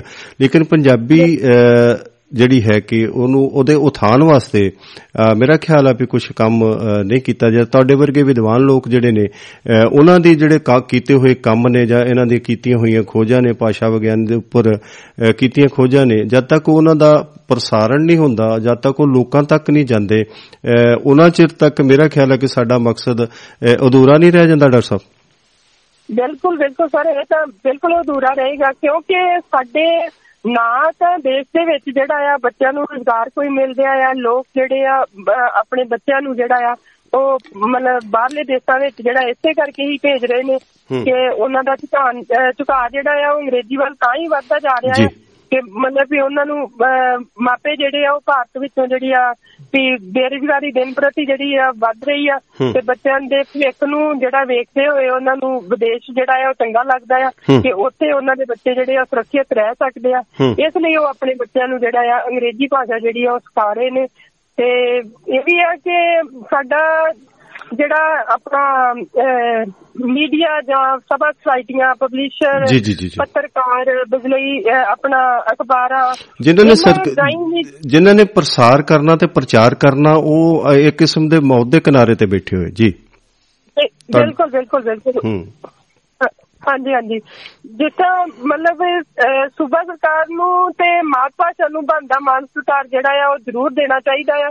ਫੇਰ ਹੀ ਸਾਡੀ ਮਾਤ ਭਾਸ਼ਾ ਜਿਹੜੀ ਆ ਉਹ ਤਰੱਕੀ ਕਰ ਸਕਦੀ ਹੈ ਜੀ ਡਾਕਟਰ ਸਾਹਿਬ ਮੈਂ ਇੱਕ ਦੇਖ ਰਿਹਾ ਸੀ ਜਿਵੇਂ ਮੈਂ ਇਸ ਗੱਲ ਦੀ ਮੈਨੂੰ ਖਾਸੀ ਚਿੰਤਾ ਸੀ। ਗੱਲ ਜਿਵੇਂ ਕਹਿੰਦੇ ਕਿ ਜਿਹੜਾ ਸਰੀਰ ਹੈ ਸਰੀਰ ਨੇ ਸਾਡੇ ਨੇ ਕੰਮ ਕਰਨਾ। ਕੰਮ ਸਰੀਰ ਜੇ ਸਾਡਾ ਸਰੀਰ ਦਿਖ ਰਿਹਾ ਦਿਸ ਰਿਹਾ ਤੇ ਜੇ ਇਹਦੇ ਅੰਦਰ ਦੇ ਜਿਹੜੇ ਜਿਹੜੇ ਇਹਦੇ ਅੰਗ ਨੇ ਜੇ ਉਹ ਮਰੇ ਹੋਏ ਨੇ ਜਾਂ ਉਹ ਕੰਮ ਨਹੀਂ ਕਰ ਰਹੇ ਤੇ ਇਹਦਾ ਮਤਲਬ ਸਾਡਾ ਸਰੀਰ ਜਿਹੜਾ ਹੈ ਉਹ ਸਹੀ ਕੰਮ ਨਹੀਂ ਕਰ ਰਹੇਗਾ ਮੇਰੀ ਮੁਰਾਦ ਇਹ ਹੈ ਕਿ ਜੇ ਮੈਂ ਭਾਸ਼ਾ ਜਿਹੜਾ ਹੈਗਾ ਵਿਭਾਗ ਪੰਜਾਬ ਜਿਹੜੀ ਹੈ ਹਾਂਜੀ ਉਹਦੇ ਬਾਰੇ ਚ ਮੈਂ ਜੇ ਗੱਲ ਕਰਾਂ ਤੇ ਮੈਂ ਪਿੱਛੇ ਜੀ ਸਪੈਸ਼ਲ ਖਾਸ ਤੌਰ ਤੇ ਮੈਂ ਇਹ ਅਹ, ਐਕਸ- ਪ੍ਰੋਗਰਾਮ ਕੀਤਾ ਸੀਗਾ ਕਿ ਉਹਦੇ ਵਿੱਚ ਮੈਨੂੰ ਅਹ, ਇਹ ਪਤ- ਪਤਾ ਲੱਗਿਆ ਜਾਂ ਖੋਜ ਦੇ ਮੁਤਾਬਕ ਜਾਂ ਇਹਦੇ ਵਿੱਚ ਸੀਗਾ ਕਿ ਸਾਡੇ ਭਾਸ਼ਾ ਵਿਭਾਗ ਦੇ ਵਿੱਚ ਤਾਂ, ਅਹ, ਬਿਲਕੁਲ ਕੋਈ ਵੀ ਅਸਾਮੀ ਅਹ, ਭਰੀ ਨਹੀਂ ਹੈ। ਤਕਰੀਬਨ ਤਕਰੀਬਨ 98% ਜਾਂ 95% ਜਿਹੜੀਆਂ ਨੇ ਉਹਦਾ ਪੋਸਟਾਂ ਜਿਹੜੀਆਂ ਦੀਆਂ ਅਹ, ਕਰਮਚਾਰੀਆਂ ਦੀਆਂ ਅਹ ਜਿਹੜੇ ਉਥੋਂ ਦੇ ਜਿਹੜੇ ਰਿਸਰਚ ਸਕਾਲਰਸ ਨੇ ਜਾਂ ਜਿਨ੍ਹਾਂ ਨੂੰ ਆਪਾਂ ਇਹ ਕਹਿ ਸਕਦੇ ਹਾਂ ਵੀ ਜਿਹੜੇ ਖੋਜ ਅਧਿਕਾਰੀ ਨੇ ਅਹ ਉਹ ਵੀ ਕੋਈ ਨਹੀਂ। ਡਾਇਰੈਕਟਰਸ ਨਹੀਂ ਆ। ਬਹੁਤ ਸਾਰੇ ਜਿਹੜੇ ਜ਼ਿਲ੍ਹੇ ਨੇ ਜਿਹੜੇ ਚੰਗੇ ਚੰਗੇ ਜ਼ਿਲ੍ਹੇ ਨੇ ਜਿਨ੍ਹਾਂ ਦੇ ਵਿੱਚ ਪੰਜਾਬੀ ਨੂੰ ਸੰਭਾਵਨਾਵਾਂ ਨੇ ਉਹਨਾਂ ਵਿੱਚ ਭਾਸ਼ਾ ਅਫਸਰ ਵੀ ਅਹ, ਜਿਹੜੇ ਹੈਗੇ ਆ, ਉਹ ਨਹੀਂ ਲਏ ਅਹ, ਆਪਾਂ ਕਿਤ- ਕਿਵੇਂ ਅਸੀਂ ਸੋਚ ਸਕਦੇ ਹਾਂ ਕਿ ਜਦੋਂ ਸਾਡਾ ਜਿਹੜਾ ਜਿੱਥੋਂ ਆਪਾਂ ਚੱਲਣਾ ਹੈ ਜਿਹੜਾ ਸਾਡਾ ਦਿਮਾਗ ਹੈ ਜਿਹੜਾ ਸਾਡਾ ਸਰੀਰ ਹੈ ਜਦੋਂ ਉਹੀ ਕਮਜ਼ੋਰ ਆ ਤਾਣਾ ਬਾਣਾ ਹੀ ਕਮਜ਼ੋਰ ਆ ਅਹ, ਖੋਜਾਂ ਕਿਵੇਂ ਹੋਣਗੀਆਂ ਭਾਸ਼ਾ ਉੱਪਰ ਅੱਗੇ ਪ੍ਰਫੁੱਲਤਾ ਕਿਵੇਂ ਹੋਏਗੀ ਜਦੋਂ ਉੱਥੇ ਪ੍ਰਫ- ਪ੍ਰਸਾਰ ਦਾ ਜਿਹੜਾ ਐਕਸਟੈਂਸ਼ਨ ਡਿਪਾਰਟਮੈਂਟ ਆ ਪ੍ਰਸਾਰ ਦਾ ਜਿਹੜਾ ਪ੍ਰਚਾਰ ਦਾ ਡਿਪਾਰਟਮੈਂਟ ਆ ਜਾਂ ਉਹ ਅ, ਵਿਭਾਗ ਹੈ ਅ, ਉਹ ਵੀ ਮੁਰਦਾ ਪਿਆ ਹੋਇਆ। ਉੱਥੇ ਕੋਈ ਅਸਾਮੀ ਨਹੀਂ ਕੋਈ ਬੰਦਾ ਨਹੀਂ ਕੋਈ ਪਰਿੰਦਾ ਨਹੀਂ। ਅ, ਕਿਵੇਂ ਅਸੀਂ ਪ੍ਰਫੁੱਲਤਾ ਦੀ ਜਿਹੜੀ ਹੈ ਉਹ ਆਸ ਕਰ ਸਕਦੇ ਹਾਂ ਡਾਕਟਰ ਸਾਹਿਬ? ਇਹ ਵੀ ਇੱਕ ਚਿੰਤਾ ਦਾ ਵਿਸ਼ਾ। ਬਿਲਕੁਲ ਹਾਂਜੀ ਹਾਂਜੀ ਬਿਲਕੁਲ। ਸਾਰੇ ਜਿਹੜੇ ਆ ਉਹ ਪੰਜਾਬੀ ਮਾਂ ਬੋਲੀ ਨੂੰ ਲੈ ਕੇ ਮਤਲਬ ਜਿਹੜੇ ਹੈਗੇ ਆ ਚਿੰਤਤ ਹੋਏ ਹੋਏ ਨੇ। ਕਿਉਂਕਿ ਇਹ ਅਹ, ਨੌਕਰੀਆਂ ਵਾਲੀ ਜਿਹੜੀ ਤੁਸੀਂ ਗੱਲ ਕੀਤੀ ਹੈ ਵਾਕਿਆ ਹੀ ਪੰਜਾਬ ਦੇ ਵਿੱਚ ਜਿਹੜੀ ਆ ਨੌਕਰੀਆਂ ਸਰਕਾਰੀ ਨੌਕਰੀਆਂ ਤੋਂ ਜਿਹੜਾ ਆ ਬਿਲਕੁਲ ਲੋਕਾਂ ਨੂੰ ਵਾਂਝਿਆ ਰੱਖਿਆ ਜਾ ਰਿਹਾ ਆ ਤੁਸੀਂ ਦੇਖ ਵਾਕਿਆ ਜਿਹੜੇ ਭਾਸ਼ਾ ਵਿਭਾਗ ਦੇ ਦਫ਼ਤਰ ਵੀ ਜਿਹੜੇ ਨੇ ਤੁਸੀਂ ਦੇਖੋ ਕਿ ਇਹ ਦਫ਼ਤਰ ਬਿਲਕੁਲ ਹੀ ਖਾਲੀ ਪਏ ਨੇ ਬਿਲਕੁਲ, ਬਿਲਕੁਲ, ਬਿਲਕੁਲ। ਹਾਂਜੀ ਹਾਂਜੀ ਭਾਸ਼ਾ ਵਿਭਾਗ ਦੇ ਦਫ਼ਤਰ ਜਿਹੜੇ ਆ ਹੁਣ ਉਹਨਾਂ ਦੇ ਵਿੱਚ ਜਿਹੜੀਆਂ ਇੱਕ ਦੋ ਪੋਸਟਾਂ ਜਿਹੜੀਆਂ ਨੇ ਉਹ ਆਈਆਂ ਨੇ ਜਿਸ ਤਰ੍ਹਾਂ ਸਾਡੇ ਗੁਰਦਾਸਪੁਰ ਦੇ ਵਿੱਚ ਵੀ ਜਿਹੜਾ ਪਰਮਜੀਤ ਜਿਹੜੇ ਨੇ। ਉਹਨਾਂ ਨੂੰ ਨਿਯੁਕਤ ਕੀਤਾ ਗਿਆ ਆ। ਤੇ ਥੋੜਾ ਉਹਨਾਂ ਦਾ ਜਿਹੜਾ ਆ ਰੁਝਾਨ ਜਿਹੜਾ ਆ ਉਹ ਉਹਨਾਂ ਨੇ ਬਹੁਤ ਮਿਹਨਤ ਦੇ ਨਾਲ ਜਿਹੜਾ ਆ ਉਹ। ਪੰਜਾਬੀ ਮਾਂ ਬੋਲੀ ਜਾਂ ਭਾਸ਼ਾ ਵਿਭਾਗ ਦੇ ਦਫ਼ਤਰਾਂ ਨੂੰ ਜਿਹੜਾ ਆ। ਉਹਦੇ ਵਿੱਚ ਬੁੱਕਸ ਵਗੈਰਾ ਦਾ ਜਿਹੜਾ ਅਰਜੀ ਕਰਕੇ ਉਹਨਾਂ ਨੇ ਬਿਲਕੁਲ ਜੀ, ਬਿਲਕੁਲ। ਮੈਂ- ਕਦਮ ਜਿਹੜਾ ਆ ਚੁੱਕਿਆ ਆ। ਉਹ ਵੀ ਸ਼ਲਾਘਾਯੋਗ ਤੇ ਬਿਲਕੁਲ ਜੀ ਅਸੀਂ ਜੇ ਗੱਲ ਕਰੀਏ ਅਹ, ਕਿੰਨਾ ਕੁ ਚਿਰ ਜਿਉਂਦੀ ਰਹੇਗੀ ਜੇ ਉਹਦਾ ਤਣਾ ਜਾਂ ਉਹਦਾ ਉਹਦੀ ਜੜ ਕਮਜ਼ੋਰ ਆ ਜੇ ਭਾਸ਼ਾ ਵਿਭਾਗ ਪਟਿਆਲਾ ਜਿਹੜਾ ਹੈਗਾ ਜੇ ਉੱਥੇ ਉੱਪਰ ਕੋਈ ਪੋਸਟਾਂ ਨਹੀਂ ਕੋਈ ਉਹਨਾਂ ਨੂੰ ਅੱਗੇ ਪ੍ਰਮੋਟ ਕਰਨ ਵਾਲਾ ਜਾਂ ਪ੍ਰਫੁੱਲਤ ਕਰਨ ਵਾਲਾ ਜਦੋਂ ਨਹੀਂ ਹੋਏਗਾ ਤੇ ਅਸੀਂ ਕਿੰਨਾ ਕੁ ਚਿਰ ਜਿਉਂਦੇ ਰਹਾਂਗੇ ਜੀ? ਸਾਡੀ ਭਾਸ਼ਾ ਕਿੰਨਾ ਕੁ ਚਿਰ ਜਿਉਂਦੀ ਰਹੇਗੀ ਜੀ? ਮੈਂ ਦੇਖ ਰਹੀ ਸੀ ਲਾਇਬ੍ਰੇਰੀ ਸਾਡੀ ਜਿਹੜੀ ਡਿਸਟ੍ਰਿਕਟ ਲਾਇਬ੍ਰੇਰੀ ਗੁਰਦਾਸਪੁਰ ਦੇ ਵਿੱਚ ਬਣੀ ਹੋਈ ਆ ਜੀ। ਉਸ ਉਦੋਂ ਵੀ ਇੰਨਾ ਕੁ ਬੁਰਾ ਹਾਲ ਸੀਗਾ ਕਿ ਉੱਥੇ ਹੁਣ ਤਾਂ ਮੈਡਮ ਉੱਥੇ ਹੈਗੇ ਨੇ ਰੁਪਿੰਦਰ ਮੈਡਮ ਨੇ ਹੁਣ ਤੇ ਉਹਨਾਂ ਨੇ ਬੜਾ ਮੇਨਟੇਨ ਜਿਹੜਾ ਕੀਤਾ ਆ। ਉਹ ਵਿਚਾਰੇ ਇਕੱਲੇ ਕੀ ਕਰਨ ਹੂੰ। ਉਹ ਕੋਈ ਮਤਲਬ ਵੀ ਪੋਸਟ ਜਿਹੜੀ ਆ ਉੱਥੇ ਦਿੱਤੀ ਹੋਈ ਆ। ਤੇ ਕੋਈ ਮਤਲਬ ਲੋਕਾਂ ਦਾ ਰੁਝਾਨ ਵੀ ਫਿਰ ਉਸੇ ਤਰ੍ਹਾਂ ਹੀ ਹੋਏਗਾ ਜੇ ਉਹ ਮਤਲਬ ਕੋਈ ਉੱਥੇ ਨੁਮਾਇੰਦੇ ਹੋਣਗੇ ਮਤਲਬ ਵੱਧ ਤੋਂ ਵੱਧ ਜਿਹੜੀਆਂ ਪੋਸਟਾਂ ਹੋਣਗੀਆਂ। ਫੇਰ ਹੀ ਜਾ ਕੇ ਉਹ ਬੁੱਕਸ ਵਗੈਰਾ ਜਿਹੜਾ ਹੈ ਉਹਦਾ ਅਰੇਂਜ ਕੀਤਾ ਹੋਏਗਾ ਲੋਕਾਂ ਦੇ ਨਾਲ ਇਨ ਟੱਚ ਹੋਣਗੇ ਲੋਕਾਂ ਨੂੰ ਮੈਂਬਰ ਬਣਾਇਆ ਜਾਏਗਾ। ਫੇਰ ਹੀ ਅਸੀਂ ਜਿਹੜਾ ਆ ਉਹ ਵੱਧ ਤੋਂ ਵੱਧ ਜਿਹੜੀ ਤਰੱਕੀ ਜਿਹੜੀ ਹੈ ਕਰ ਸਕਦੇ ਤੇ ਬਿਲਕੁਲ ਜੀ ਬਾਕੀ ਤੁਹਾਡੇ ਵਰਗੇ ਵਿਦਵਾਨ ਲੋਕ ਭਾਸ਼ਾ ਵਿਗਿਆਨੀ ਜਿਹੜੇ ਨੇ ਉਹ ਇਸ ਤਰ੍ਹਾਂ ਦੇ ਸੈਮੀਨਾਰ ਇਸ ਤਰ੍ਹਾਂ ਦੇ ਪ੍ਰੋਗਰਾਮ ਜਿਹੜੇ ਨੇ ਉਹ ਕਰਦੇ ਰਹਿੰਦੇ ਨੇ। ਜਿਵੇਂ ਅੱਜ ਵੀ ਤੁਸੀਂ ਗੁਰਦਾਸਪੁਰ ਦੇ ਵਿੱਚ ਗਵਰਨਮੈਂਟ ਕਾਲਜ ਦੇ ਵਿੱਚ ਬਹੁਤ ਵਧੀਆ ਪ੍ਰੋਗਰਾਮ ਉਲੀਕਿਆ ਸੀਗਾ। ਮੈਂ ਉਹਦੀ ਮਤਲਬ ਸਾਖਸ਼ਾਤ ਗਵਾਹ ਵੀ ਰਿਹਾ ਕਿ ਬਹੁਤ ਅੱਛੇ ਤਰੀਕੇ ਦੇ ਨਾਲ ਤੁਸੀਂ ਉੱਥੇ ਵੀ ਜਾਣਕਾਰੀ ਦਿੱਤੀ। ਤੁਸੀਂ ਅੱਜ ਵੀ ਤੁਸੀਂ ਸਾਡੇ ਇਸ ਦੁਆਬਾ ਰੇਡੀਓ ਦੇ ਖਬਰਸਾਰ ਮੰਚ ਦੇ ਉੱਪਰ ਤੁਸੀਂ ਆ ਕੇ ਸਾਡੇ ਜਿਹੜੇ ਪੰਜਾਬੀ ਦੇ ਸਰੋਤੇ ਨੇ ਮਾਣਮੱਤੇ ਸਰੋਤੇ ਨੇ ਪੰਜਾਬ ਪੰਜਾਬੀਅਤ ਤੇ ਪੰਜਾਬੀ ਬਾਰੇ ਤੁਸੀਂ ਗੱਲਾਂ ਕੀਤੀਆਂ। ਤੁਸੀਂ ਮਾਤ ਭਾਸ਼ਾ ਵਾਸਤੇ ਮਾਂ ਬੋਲੀ ਵਾਸਤੇ ਤੁਸੀਂ ਬਹੁਤ ਹੀ ਸੁਹਿਰਦ ਹੋ। ਸੋ ਬਹੁਤ ਬਹੁਤ ਤੁਹਾਡਾ ਧੰਨਵਾਦ ਸ਼ਾਮਲ ਹੋਣ ਵਾਸਤੇ। ਇੱਕ ਵਾਰ ਫਿਰ ਡਾਕਟਰ ਰਾਜਵਿੰਦਰ ਕੌਰ ਜੀ ਬਹੁਤ ਬਹੁਤ ਧੰਨਵਾਦ। ਜੀ। ਦੋ ਮਿੰਟ ਦੋ ਜਿਹੜੇ ਬਿਲਕੁਲ ਜੀ ਬਿਲਕੁਲ ਜੀ ਮੇਰੇ ਕੋਲ 2 ਮਿੰਟ ਹੈਗੇ ਨੇ 2 ਮਿੰਟ ਹੈਗੇ ਤੁਸੀਂ ਗੱਲ ਕਰ ਸਕਦੇ ਆਪਾਂ ਜਿਹੜਾ ਟਾਈਮ ਜਿਹੜਾ ਹੈ ਤਾਂ ਹੀ ਰੱਖ ਸਕਦੇ ਆ। ਉਹਦੇ ਬਾਰੇ ਮੈਂ ਦੋ ਲਫ਼ਜ਼ ਜਿਹੜੇ ਜ਼ਰੂਰ ਬੋਲਦੀ ਹਾਂ। ਜੀ, ਜੀ, ਜੀ, ਬਿਲਕੁਲ। ਰਮਜਪਤੀ ਦੀ ਇਹ ਬੋਲੀ ਗੁਰੂ ਦੀ। ਕੀ ਬਾਤ ਆ। ਦਰਿਆ ਵਾਹ। ਰਾਣੀ ਹੈ। ਇਹ ਮੂੰਹ ਬੋਲ ਸਾਡੇ ਅਮੀਰ ਦੀ ਕਹਾਣੀ ਹੈ। ਤੇ ਮੂੰਹ ਬੋਲ ਕੇ ਸਾਡੇ ਅਮੀਰ ਵਿਰਸੇ ਜੀ। ਬਹੁਤ ਬਹੁਤ ਧੰਨਵਾਦ ਮਿਹਰਬਾਨੀ ਸ਼ੁਕਰੀਆ ਜੀ। ਇਹ ਸਨ ਡਾਕਟਰ ਰਾਜਵਿੰਦਰ ਕੌਰ ਅ, ਬੋਪਾਰਾਏ ਨਾਗਰਾ ਜਿਹੜੇ ਕਿ ਸੋਹਣੇ ਸਾਡੇ ਨਾਲ ਜੁੜੇ ਸੀ। ਭਾਸ਼ਾ ਵਿਗਿਆਨੀ ਨੇ ਉਹਨਾਂ ਨੇ ਡਾਕਟਰੇਟ ਕੀਤੀ ਹੋਈ ਹੈ ਡੀ ਕੀਤੀ ਹੋਈ ਹੈ ਪੰਜਾਬੀ ਭਾਸ਼ਾ ਦੇ ਉੱਪਰ। ਸੋ ਇਹੋ ਜਿਹੇ ਵਿਦਵਾਨ ਲੋਕਾਂ ਦੀ ਹਾਜ਼ਰੀ ਜਿਹੜੀ ਹੈ ਸਾਡੇ ਦੁਆਬਾ ਰੇਡੀਓ ਦੇ ਇਸ ਮੰਚ ਦੇ ਉੱਪਰ ਬਹੁਤ ਹੀ ਚੰਗੀ ਲੱਗੀ ਅਹਿਮ ਜਾਣਕਾਰੀ ਉਹਨਾਂ ਦਿੱਤੀ ਹੈ। ਸੋ ਇੱਕ ਵਾਰ ਫਿਰ ਡਾਕਟਰ ਰਾਜਵਿੰਦਰ ਕੌਰ ਜੀ ਦਾ ਧੰਨਵਾਦ ਜੀ ਇਸ ਦੁਆਬਾ ਰੇਡੀਓ ਦੇ ਮੰਚ ਦੇ ਉੱਤੇ ਆਉਣ ਦਾ ਆਉਣ ਦਾ ਜੀ। ਇੱਕ ਵਾਰ ਫਿਰ ਤੁਹਾਡਾ ਧੰਨਵਾਦ ਜੀ ਡਾਕਟਰ ਰਾਜਵਿੰਦਰ ਕੌਰ ਜੀ। ਸ਼ੁਕਰੀਆ। ਇਸੇ ਤਰ੍ਹਾਂ ਗਾਹੇ ਬਗਾਹੇ ਹਾਜ਼ਰੀ ਭਰਦੇ ਰਿਹਾ ਕਰੋ। ਸਾਨੂੰ ਚੰਗਾ ਲੱਗੇਗਾ ਜੀ। ਧੰਨਵਾਦ। ਥੈਂਕ ਯੂ ਜੀ ਥੈਂਕ ਯੂ ਸੋ ਦੋਸਤੋ ਡਾਕਟਰ ਰਾਜਵਿੰਦਰ ਜੀ ਜੁੜੇ ਹੋਏ ਸੀ। ਜੇ ਮੈਂ ਪ੍ਰਬੰਧਕਾਂ ਨੂੰ ਕਹਾਂ ਕਿ ਮੇਰੇ ਟਾਈਮ ਦੀ ਜੇ ਐਕਸਟੈਂਸ਼ਨ ਕਰ ਸਕਦੇ ਨੇ ਰੇਡੀਓ ਤੇ ਸੁਣ ਕੇ ਤੇ ਉਹ ਜੇ ਕਰ ਸਕਦੇ ਹੋਣ ਤੇ ਕਰਕੇ ਕਿਉਂਕਿ ਮੇਰੇ ਕੋਲ ਅ, ਰਵਿੰਦਰ ਚੋਟ ਜੀ ਹਰਜੀਤ ਆਲਮ ਜੀ ਅ, ਬਹੁਤ ਸਾਰੇ ਇੱਕ ਦੋ ਹੋਰ ਕਾਲਰ ਅ, ਖੜੇ ਨੇ। ਅ, ਸੋ ਸਭ ਤੋਂ ਪਹਿਲਾਂ ਮੈਂ ਅ, ਇਵੇਂ ਹੈ ਕਿ ਚੋਟ ਸਾਹਿਬ ਨੂੰ ਮੈਂ ਅ, ਮ, ਆਪਣਾ ਅ, ਚੋਟ ਸਾਹਿਬ ਜੀ ਤੁਸੀਂ 2-3 ਮਿੰਟ ਚਾਰ ਮੇਰੇ ਕੋਲ ਹੈਗੇ ਨੇ ਤੁਸੀਂ ਆਪਣੀ ਕਾਲ ਕਰ ਸਕਦੇ ਹੋ। ਅ, ਬਿਲਕੁਲ ਜੀ ਅ, ਰਵਿੰਦਰ ਚੋਟ ਜੀ ਅ, ਬਹੁਤ ਹੀ ਅ, ਵਿਗਿਆਨੀ ਨੇ। ਅ, ਸੋ ਅੱਜ ਬਹੁਤ ਸਾਰੀਆਂ ਗੱਲਾਂ ਹੋਈਆਂ ਨੇ ਭਾਸ਼ਾ ਦੀ ਪ੍ਰਫੁੱਲਤੀ ਵਾਸਤੇ ਭਾਈਆਂ ਇਹਦੇ ਵਾਸਤੇ ਬਹੁਤ ਸਾਰਾ ਅ, ਗੱਲਬਾਤ ਅਸੀਂ ਕੀਤੀ ਆ। ਤੇ ਇਹ ਗੱਲ ਅਸਲ ਵਿੱਚ ਇਹੋ ਹੀ ਨਿਕਲਦੀ ਹੈ ਜੇ ਅਸੀਂ ਵੇਖਿਆ ਜਾਵੇ ਕਿ ਅਸੀਂ ਚਿੰਤਤ ਤਾਂ ਹੈ ਪਰ ਚਿੰਤਨ ਨਹੀਂ ਕਰਦੇ। ਚਿੰਤਨ ਅਸੀਂ ਕਰਾਂਗੇ ਤੇ ਚਿੰਤਾ ਸਾਡੀ ਕੀਤੀ ਅਹ, ਕਿਸੇ ਕੰਮ ਨਹੀਂ ਜੇ ਅਸੀਂ ਚਿੰਤਨ ਨਹੀਂ ਕਰਦੇ ਉਹਦੇ ਬਾਰੇ ਸੋਚਦੇ ਨਹੀਂ ਆ। ਅਹ, ਬਿਲਕੁਲ ਜੀ ਮੈਂ ਉਸ ਗੱਲ ਦਾ ਵੀ ਧਾਰਣ ਹੀ ਨਹੀਂ ਹੈ ਕਿ ਕਈ ਲੋਕ ਕਹਿੰਦੇ ਕਿ ਅਸੀਂ ਆਪਣੇ ਆਪ ਵੱਲ ਦੇਖੀਏ। ਕਈ ਵਾਰੀ ਅਸੀਂ ਕਹਿੰਦੇ ਕਿ ਸਾਡੇ ਬੱਚੇ ਜਿਹੜੇ ਨੇ ਉਹ ਜੀ ਭਾਸ਼ਾ ਨਹੀਂ ਬੋਲਦੇ ਸਾਡੀ ਪੰਜਾਬੀ ਭਾਸ਼ਾ ਨਹੀਂ ਬੋਲਦੇ। ਅਹ, ਅਸੀਂ ਕਨਵੈਂਟਾਂ ਚ ਉਹਨਾਂ ਨੂੰ ਪੜਾਉਣਾ ਕੋਈ ਗੁਨਾਹ ਨਹੀਂ ਹੈ। ਪੜਾਓ ਅ, ਬਿਲਕੁਲ ਜੀ ਜਦ ਤੱਕ ਅਸੀਂ ਅ, ਮਤਲਬ ਅੰਤਰਰਾਸ਼ਟਰੀ ਪੱਧਰ ਦੇ ਉੱਪਰ ਨਹੀਂ ਅ, ਜਾਵਾਂਗੇ ਅ, ਅਸੀਂ ਬੋਲੀਆਂ ਨੂੰ ਸਿੱਖਾਂਗੇ ਨਹੀਂ ਬੇਲੀ- ਬੋ- ਬੋਲੀਆਂ ਨੂੰ ਅ, ਕਰਾਂਗੇ ਨਹੀਂ। ਅ, ਤੇ ਸੋ ਅ, ਰਵਿੰਦਰ ਚੋੜ ਜੀ ਸਾਡੇ ਨਾਲ ਜੁੜ ਚੁੱਕੇ ਨੇ ਜੀ ਦੋ ਚਾਰ ਮਿੰਟ ਜੇ ਤੇ ਐਕਸਟੈਂਸ਼ਨ ਮਿਲ ਗਈ ਤੇ ਵਧੀਆ। ਤੇ ਇਹਦੇ ਤੇ ਰਵਿੰਦਰ ਚੋੜ ਜੀ ਬਹੁਤ ਬਹੁਤ ਤੁਹਾਡਾ ਸਵਾਗਤ ਹੈ ਜੀ। ਦੁਆਬਾ ਰੇਡੀ ਦੇ ਸੇ ਖਬਰਚਾਰ ਮੰਚ ਦੇ ਉੱਤੇ। ਜਿੰਨੀ ਵੀ ਆਪਾਂ ਗੱਲ ਕਰ ਸਕਦੇ ਅਸੀਂ ਗੱਲ ਕਰਦੇ ਜੇ ਪ੍ਰੋਗਰਾਮ ਵਿੱਚੋਂ ਕੱਟਿਆ ਜਾਏਗਾ ਤੇ ਕੋਈ ਨਹੀਂ ਮੈਂ ਪ੍ਰਬੰਧਕਾਂ ਨੂੰ ਬੇਨਤੀ ਤਾਂ ਕਰ ਦਿੱਤੀ ਹੈ ਜੇ ਐਕਸਟੈਂਸ਼ਨ ਮਿਲ ਗਈ ਤੇ ਫਿਰ ਆਪਾਂ ਗੱਲਬਾਤ ਨੂੰ ਜਾਰੀ ਰੱਖਾਂਗੇ। ਨਹੀਂ ਤੇ ਤੁਸੀਂ ਜਿੱਥੇ ਵੀ ਕੱਟਿਆ ਗਿਆ ਉੱਥੇ ਜਾ ਕੇ। ਸਤਿ ਸ੍ਰੀ ਅਕਾਲ ਬੁਲਾ ਦੇਗੇ ਜੀ ਹੋਰ ਕੀ ਹੈ? ਸਤਿ ਸ੍ਰੀ ਅਕਾਲ ਚਾਲ ਸਾਹਿਬ। ਸਾਰੇ ਸਰੋਤਿਆਂ ਨੂੰ ਵੀ ਸਤਿ ਸ੍ਰੀ ਅਕਾਲ। ਅੱਜ ਬਹੁਤ ਬਹੁਤ ਮੁਬਾਰਕਾਂ ਸਾਰਿਆਂ ਨੂੰ ਮਾਂ ਬੋਲੀ ਦੇ ਦਿਵਸ ਤੇ ਹੂੰ। ਤੇ ਤੁਸੀਂ ਜਿਹੜੀਆਂ ਗੱਲਾਂ ਬਾਤਾਂ ਚੱਲ ਰਹੀਆਂ ਸੀ ਦੋ ਵਿਦਵਾਨ ਤੁਹਾਡੇ ਨਾਲ ਕਾਫੀ ਕੁਝ ਗੱਲਾਂ ਕਰ ਗਏ ਆ। ਤੇ ਮੈਂ ਤਾਂ ਹੁਣ ਮਤਲਬ ਸਾਰਿਆਂ ਨੂੰ ਮੁਬਾਰਕਾਂ ਹੀ ਦੇ ਸਕਦਾ ਕਿਉਂਕਿ ਇੱਕ ਦੋ ਮਿੰਟ ਹੀ ਰਹਿੰਦੇ ਮੇਰਾ ਖਿਆਲ। ਹਾਂਜੀ ਹਾਂਜੀ। ਹਾਂ ਮੈਂ ਬੇਨਤੀ ਕਰਕੇ ਦੇਖਦਾ ਜੀ ਐਕਸਟੈਂਸ਼ਨ ਮਿਲ ਗਈ ਫਿਰ ਅਸੀਂ ਦੱਬੀ ਜਾਵਾਂਗੇ। ਕਿੱਲੀ ਕਿ ਕਿਹੜੀ ਗੱਲ ਹੈ? ਆਪਣੀ ਗੱਲ ਹੈ। ਮੈਂ ਮੈਸੇਜ ਸੁੱਟ ਦੇਣਾ ਜੀ ਸ਼ਮੀ ਜੀ ਨੂੰ। ਜੀ। ਅੱਛਾ ਅੱਛਾ ਜੀ ਅੱਛਾ। ਤੁਸੀਂ ਗੱਲ ਕਰੋ। ਕੱਟਿਆ ਜਾਏਗਾ ਤਾਂ ਕੋਈ ਗੱਲ ਨਹੀਂ। ਹਾਂਜੀ। ਤੇ ਜਿਸ ਤਰ੍ਹਾਂ ਭਾਸ਼ਾ ਬਾਰੇ ਗੱਲਾਂ ਬਾਤਾਂ ਹੋਈਆਂ ਨੇ ਔਰ ਇਹਦੇ ਬਾਰੇ ਬਹੁਤ ਸਾਰੇ ਸਮਾਗਮ ਵੀ ਹੋਏ ਅੱਜ। ਜੀ। ਮੈਂ ਕੱਲ ਵੀ ਇੱਕ ਸਮਾਗਮ ਇਸੇ ਦੇ ਬਾਰੇ ਅਟੈਂਡ ਕੀਤਾ ਸਾਰੇ ਅਸੀਂ ਆਪਣੇ ਸ਼ਹਿਰ ਦੇ ਵਿੱਚ ਉਹਦੀ ਪ੍ਰਦਰਸ਼ਨੀ ਕੀਤੀ ਤੇ ਸਾਰੇ। ਦੁਕਾਨਦਾਰਾਂ ਨੂੰ ਸਾਰੇ ਫੈਕਟਰੀ ਵਾਲਿਆਂ ਨੂੰ ਸਾਰੇ ਜਿੰਨੇ ਵੀ ਅਦਾਰੇ ਸੀ ਸਾਰਿਆਂ ਨੂੰ ਇਹ ਰਿਕੁਐਸਟ ਕੀਤੀ ਵੀ ਆਪਣੇ ਜਿਹੜੇ ਬੋਰਡ ਆ ਉਹ ਪੰਜਾਬੀ ਚ ਲਗਾਓ ਤੇ ਉਹਨਾਂ ਚੋਂ ਫਿਰ ਅਸੀਂ ਉਹ ਸਾਡੇ ਏਡੀਸੀ ਜਿਹੜੇ ਐਡਮਿਨਿਸਟ੍ਰੇਟਰ ਨੇ ਇੱਥੇ ਤੇ। ਉਹਨਾਂ ਨੂੰ ਉਹਨਾਂ ਨੇ ਆਪਣੇ ਆਪ ਹੀ ਸਾਨੂੰ ਕਿਹਾ ਵੀ ਮੈਂ ਆਰਡਰ ਵੀ ਕਰ ਦਿੱਤੇ ਆ ਵੀ ਕਾਰਪੋਰੇਸ਼ਨ ਜਿੱਥੇ ਜਿੱਥੇ ਵੀ ਕਿਤੇ ਬੋਰਡ ਲੱਗੇ ਆ ਹਾਂਜੀ। ਉਹ ਥੋੜੇ ਜਿਹੇ ਦਿਨਾਂ ਵਿੱਚ ਹੀ ਪੰਜਾਬੀ ਚ ਹੋ ਜਾਣਗੇ। ਜੀ। ਅਸੀਂ ਸਮਝਦੇ ਆ ਸਾਡੀ ਇੰਨੀ ਕੁ ਪ੍ਰਾਪਤੀ ਹੋਈ ਆ। ਤੁਸੀਂ ਚੋਟ ਸਾਹਿਬ ਆਪਣੀ ਗੱਲ ਨੂੰ ਜਾਰੀ ਰੱਖ ਸਕਦੇ ਹੋ ਕਿਉਂਕਿ ਮੇਰੀ ਬੇਨਤੀ ਪ੍ਰਵਾਨ ਕਰਨ ਲਈ ਗਈ ਹੈ ਮੈਸੇਜ ਮੈਨੂੰ ਆ ਗਿਆ ਕਿ ਮੈਨੂੰ 10 10 ਮਿੰਟ ਦੀ ਐਕਸਟੈਂਸ਼ਨ ਮਿਲ ਗਈ ਹੈ ਤੁਸੀਂ ਖੁੱਲ ਕੇ ਗੱਲ ਕਰੋ। ਜੀ। ਅੱਛਾ ਅੱਛਾ।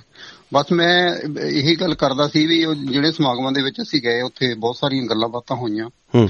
ਤੇ ਅਸੀਂ ਬਹੁਤ ਸਾਰੇ ਲੋਕਾਂ ਨੂੰ ਇਸ ਗੱਲ ਤੇ ਲੈ ਆਂਦਾ ਵੀ ਅਸੀਂ ਪੰਜਾਬੀ ਭਾਸ਼ਾ 'ਚ ਸਾਰੇ ਬੋਰਡ ਆਪਣੇ ਕਰ ਦਾਂਗੇ। ਜਿੱਥੇ ਵੀ ਕਿਤੇ ਲਿਖੀ ਆ ਹਿੰਦੀ ਜਾਂ ਅੰਗਰੇਜ਼ੀ। ਹੂੰ। ਇਹ ਵੀ ਗੱਲ ਉੱਭਰ ਕੇ ਸਾਹਮਣੇ ਆਈ ਵੀ ਅਸੀਂ ਇਹ ਨਹੀਂ ਰੋਕਦੇ ਵੀ ਤੁਸੀਂ ਦੂਸਰੀਆਂ ਭਾਸ਼ਾਵਾਂ ਨਾ ਸਿੱਖੋ। ਜੀ ਇੱਕ ਮੈਂ ਚੋਟ ਸਾਹਿਬ ਇੱਥੇ ਅੱਜ ਵੀ ਮੈਂ ਗੁਰਦਾਸਪੁਰ ਵੀ ਇੱਕ ਦੋ ਦੇਖੇ ਨੇ ਸੁਣੇ ਨੇ। ਪਰ ਇਹਦੇ ਵਿੱਚ ਬੋਰਡਾਂ ਦੇ ਉੱਪਰ ਬੜੀ ਵੱਡੀ ਗੱਲ ਹੋਈ ਹੈ ਕਿ ਉਹ ਪੰਜਾਬੀ ਜਿਹੜੀ ਹੈਗੀ ਆ ਉੱਪਰ ਲਿਖਣੀ ਚਾਹੀਦੀ ਹੈ। ਮੇਰਾ ਖਿਆਲ ਆ ਵੀ ਚਲੋ ਜੇ ਆਪਾਂ ਗੱਲ ਕਰੀਏ ਜਿਹੜੇ ਪਿੰਡਾਂ ਦੇ ਜਾਂ ਲਿੰਕ ਰੋਡਾਂ ਦੇ ਜਿਹੜੇ ਬੋਰਡ ਨੇ ਉਹ ਤਾਂ ਜ਼ਰੂਰ ਪੰਜਾਬੀ ਵਿੱਚ ਹੋਣੇ ਚਾਹੀਦੇ ਬਾਕੀ ਜਿਹੜੇ ਹੁਣ ਸ਼ਾਹ ਮਾਰਗ ਨੇ ਜੀ ਨੈਸ਼ਨਲ ਹਾਈਵੇ 44 ਹੈ 54 ਹੈ ਜਾਂ ਜਿਹੜਾ ਵੀ ਨੈਸ਼ਨਲ ਹਾਈਵੇ ਹੈ ਉਹਦੇ ਉੱਤੇ ਤੇ ਵੇਖੋ ਜੀ ਗੱਲ ਇਹਦਾ ਵਿੱਚ ਪੰਜਾਬ ਤੱਕ ਤੇ ਸੀਮਤ ਹੈ। ਜਦੋਂ ਪੰਜਾਬ ਤੱਕ ਅਸੀਂ ਗੱਲ ਕਰਦੇ ਹਾਂ ਉਸ ਤੋਂ ਬਾਅਦ ਜਿਹੜੇ ਅੱਗੇ ਲੋਕ ਜਿਹੜੇ ਜਾਣਾ ਜ- ਜਿਹੜੇ ਜੇ ਮੰਨ ਲਓ ਵੀ ਕਿਸੇ ਹੋਰ ਅਹ, ਦੇਸ਼ਾਂ ਵਿੱਚੋਂ ਜਾਂ ਸੂਬਿਆਂ ਵਿੱਚੋਂ ਅਹ, ਲੋਕ ਉੱਥੋਂ ਦੀ ਵਿਚਰਦੇ ਨੇ ਉਹਨਾਂ ਦੀ ਸਹੂਲਤ ਵਾਸਤੇ ਜਿਹੜੀਆਂ ਦੂਸਰੀਆਂ ਭਾਸ਼ਾਵਾਂ ਨੇ ਉਹ ਵੀ ਅਹ, ਅਹ, ਜ਼ਰੂਰੀ ਹੈ। ਮੇਰੇ ਖਿਆਲ ਜੇ ਉਹਨਾਂ ਨੂੰ ਹਾਈਲਾਈਟ ਕੀਤਾ ਜਾਵੇ ਜੇ ਉੱਪਰ ਜਿਹੜੀ ਹੈਗੀ ਹੈ ਤੇ ਉਹਦਾ ਕੋਈ ਮੇਰੇ ਖਿਆਲ ਗੁਨਾਹ ਮੰਨਿਆ ਜਾ ਸਕਦਾ? ਅਹ ਨਹੀਂ ਬਿਲਕੁਲ ਚਾਲ ਸਾਹਿਬ ਤੁਸੀਂ ਠੀਕ ਕਹਿ ਰਹੇ ਆ। ਅਸੀਂ ਵੀ ਸਾਰਿਆਂ ਨੂੰ ਬੇਨਤੀ ਇਦਾਂ ਹੀ ਕੀਤੀ ਆ ਵੀ ਤੁਸੀਂ ਕੱਲਾ ਪੰਜਾਬੀ ਚ ਨਹੀਂ ਜਿਹੜੇ ਬੋਰਡ ਬਾਹਰ ਲੱਗੇ ਆ ਉਹਨਾਂ ਨੂੰ ਅੰਗਰੇਜ਼ੀ ਚ ਵੀ ਨਾਲ ਲਿਖ ਲਓ। ਜੀ। ਬੇਸ਼ੱਕ ਹਿੰਦੀ ਵੀ ਨਾਲ ਲਿਖ ਲਓ। ਬਿਲਕੁਲ ਤਿੰਨੇ ਪੰਜਾਬੀ ਪੰਜਾਬੀ ਨੂੰ ਪ੍ਰੈਫਰੈਂਸ ਦਿਓ ਉਹਨੂੰ ਤਰਜੀਹ ਦਿਓ। ਹਾਂ, ਤਰਤੀਬ ਉੱਪਰ ਕਰੋ ਉਹਦੀ। ਉਹਨੂੰ ਇੰਪੋਰਟੈਂਸ ਦਿਓ ਸਾਡੀ ਮਾਂ ਬੋਲੀ ਆ ਤਾਂ ਕਿ ਇਹਨੂੰ ਪਸਾਰ ਕੀਤਾ ਜਾ ਸਕੇ। ਤੇ ਇਹ ਇਹ ਗੱਲਾਂ ਲੋਕਾਂ ਨੇ ਮੰਨੀਆਂ ਵੀ ਹਾਂ ਵੀ ਠੀਕ ਹੈ ਔਰ ਸਾਨੂੰ ਲੱਗਦਾ ਵੀ ਫਗਵਾੜੇ 'ਚ ਕਾਫੀ ਚੇਂਜ ਆਏਗੀ। ਇਸ ਮਾਮਲੇ ਦੇ ਵਿੱਚ। ਹੂੰ ਹੂੰ ਹੂੰ। ਤੇ ਬਾਕੀ ਜਿਹੜੇ ਸਮਾਗਮ ਹੋਏ ਅੱਜ ਹੀ ਹੁਣ ਇੱਕ ਸਮਾਗਮ ਸਾਡੇ ਇੱਥੇ ਘਰ ਦੇ ਨੇੜੇ ਅਸੀਂ ਭਾਸ਼ਾ ਵਿਭਾਗ ਜਲੰਧਰ ਦੇ ਸਹਿਯੋਗ ਨਾਲ ਕੀਤਾ। ਉਹ ਭਾਸ਼ਾ ਵਿਭਾਗ ਦੇ ਵੀ ਤਿੰਨ ਅਫਸਰ ਆਏ ਸੀ ਤੇ ਸਾਡੇ ਤਕਰੀਬਨ 35 40 ਕਵੀ ਸਾਡੇ ਆਲੇ ਦੁਆਲੇ ਸਾਰੇ ਇਲਾਕੇ ਦੇ ਵਿੱਚੋਂ ਆ ਗਏ ਸੀਗੇ ਤੇ ਸਰੋਤੇ ਤਾਂ ਬਹੁਤ ਸੀਗੇ। ਤੇ ਉਹਨਾਂ ਨੇ ਵੀ ਸਾਰਿਆਂ ਨੇ ਪੰਜਾਬੀ ਤੇ ਕਵਿਤਾਵਾਂ ਸੁਣਾਈਆਂ। ਪੰਜਾਬੀ ਦੇ ਬਾਰੇ ਬੋਲਿਆ ਜਿਹੜੇ ਕੋਈ ਗੱਲਬਾਤ ਕਰਨ ਵਾਲੇ ਸੀ ਕਵਿਤਾ ਨਹੀਂ ਲਿਖਦੇ ਸੀ ਉਹਨਾਂ ਨੇ ਵੈਸੇ ਗੱਲਬਾਤ ਕੀਤੀ। ਜੀ ਜੀ ਜੀ। ਔਰ ਸਾਰਿਆਂ ਤੋਂ ਬੜੀ ਗੱਲ ਇਹ ਵੀ ਸਾਡਾ ਸਾਡੇ ਆਲੇ ਦੁਆਲੇ ਬੱਚੇ ਔਰਤਾਂ ਜੀ। ਉਹ ਸਾਰੀਆਂ ਸਮਾਗਮ ਦੇ ਵਿੱਚ ਇਕੱਠੇ ਹੋ ਗਏ। ਤੇ। ਉਹਨਾਂ ਨੇ ਬੜੇ ਇੰਟਰਸਟ ਨਾਲ ਸਾਰੀਆਂ ਗੱਲਾਂ ਸੁਣੀਆਂ ਬਹੁਤ ਸਾਰੀਆਂ ਗੱਲਾਂ। ਜਿਸ ਤਰ੍ਹਾਂ ਭਾਸ਼ਾ ਨੂੰ ਭਾਸ਼ਾ ਖਤਮ ਹੋਣ ਦੀ ਗੱਲ ਚੱਲ ਰਹੀ ਆ ਵੀ 7000 ਭਾਸ਼ਾਵਾਂ ਚੋਂ ਤਕਰੀਬਨ ਅੱਧੀਆਂ ਭਾਸ਼ਾਵਾਂ ਜਿਹੜੀਆਂ ਆ ਵਰਡ ਦੇ ਵਿੱਚ ਉਹ ਖਤਮ ਹੋ ਜਾਣਗੀਆਂ ਥੋੜੀ ਦੇਰ ਤੱਕ। 50 60 ਸਾਲਾਂ ਦੀ ਉਹ ਦੱਸਦੇ ਆ ਉਹਦੇ ਚ ਸਾਡੀ ਪੰਜਾਬੀ ਵੀ ਆਉਂਦੀ ਹੈ ਤੇ ਪਰ ਉਹਦੇ ਨਾਲ ਹੀ ਪੰਜਾਬੀ ਨੂੰ ਮਤਲਬ ਅਸੀਂ ਜੇ ਦੂਸਰੇ ਤਰੀਕੇ ਨਾਲ ਦੇਖਦੇ ਆ ਤਕਰੀਬਨ ਪਾਕਿਸਤਾਨ ਅਹ, ਚ ਬਹੁਤ ਸਾਰੇ ਲੋਕ 5 ਤੋਂ 6 ਕਰੋੜ ਦੇ ਨੇੜੇ ਤੇ ਸਾਡੇ ਅਹ, ਭਾਰਤ ਦੇ ਵਿੱਚ ਤਕਰੀਬਨ 3 ਕਰੋੜ ਤੇ ਉਸ- ਜਿਹੜੇ ਵਿਦੇਸ਼ਾਂ 'ਚ ਬੈਠੇ ਆ ਉਹ ਵੀ ਕਰੋੜਾਂ 'ਚ ਹੀ ਆ। ਉਹ ਵੀ ਪੰਜਾਬੀ ਬੋਲਦੇ ਆ ਤੇ ਅਮ, ਸਾਡੇ ਇਹ ਪੰਜਾਬੀ ਖਤਮ ਨਹੀਂ ਹੋ ਸਕਦੀ। ਦੂਸਰੇ ਪਾਸੇ ਨਾਥਾਂ ਜੋਗੀਆਂ ਤੋਂ ਸ਼ੁਰੂ ਹੋਈ ਭਾਸ਼ਾ। ਫਿਰ ਬਾਬਾ ਫਰੀਦ ਦੀ ਉਹ ਗੱਲ ਮੈਂ ਪੜ੍ਹੀ ਬਈ ਉਹ ਬਾਬਾ ਫਰੀਦ ਜੀ ਅਫਗਾਨਿਸਤਾਨ ਤੋਂ ਇਹਨਾਂ ਦੇ ਜਿਹੜੇ ਵਾਲਿਦ ਸਨ ਉਹ ਇੱਥੇ ਪੰਜਾਬ 'ਚ ਆਏ।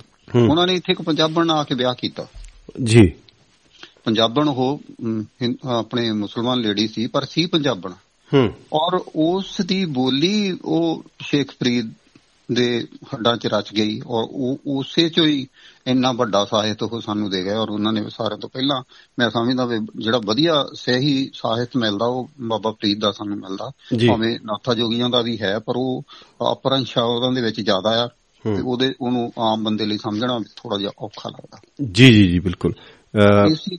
ਇਸੀ ਤਰ੍ਹਾਂ ਇਸੀ ਤਰ੍ਹਾਂ ਹੀ ਭਾਸ਼ਾ ਫਿਰ ਚੱਲਦੀ ਰਹੀ ਸਾਡੇ ਅੱਗੇ ਆਪਣੇ ਆ ਗਏ ਅਹ, ਅਮ, ਜਿਹੜੇ ਕਿੱਸਾ ਕਾਬ ਵਾਲੇ ਆ ਬਿਲਕੁਲ ਜੀ ਪਹਿਲਾਂ ਤਾਂ ਸੂਫੀ- ਸੂਫੀ ਕਾਵ ਆ ਗਿਆ ਫਿਰ ਉਸ ਤੋਂ ਬਾਅਦ ਗੁਰੂ ਕਾਲ ਆ ਗਿਆ। ਗੁਰੂ ਕਾਵ ਆ ਗਿਆ। ਹੂੰ ਹੂੰ ਹੂੰ। ਇਹ ਐਡਾ ਵੱਡਾ ਸਾਡੇ ਕੋਲ ਇੱਕ ਗੁਰੂ ਗ੍ਰੰਥ ਸਾਹਿਬ ਆ ਗਏ ਜਿਨ੍ਹਾਂ ਨੂੰ ਐਡਿਟ ਕੀਤਾ ਗੁਰੂ ਅਰਜਨ ਦੇਵ ਜੀ ਨੇ। ਤੇ ਉਹ ਇਹ ਪੰਜਾਬੀ ਕਦੋਂ ਖਤਮ ਹੋ ਸਕਦੀ ਹੈ? ਨਹੀਂ ਹੋ ਸਕਦੀ। ਨਹੀਂ ਹੋ ਸਕਦੀ। ਹਾਂਜੀ।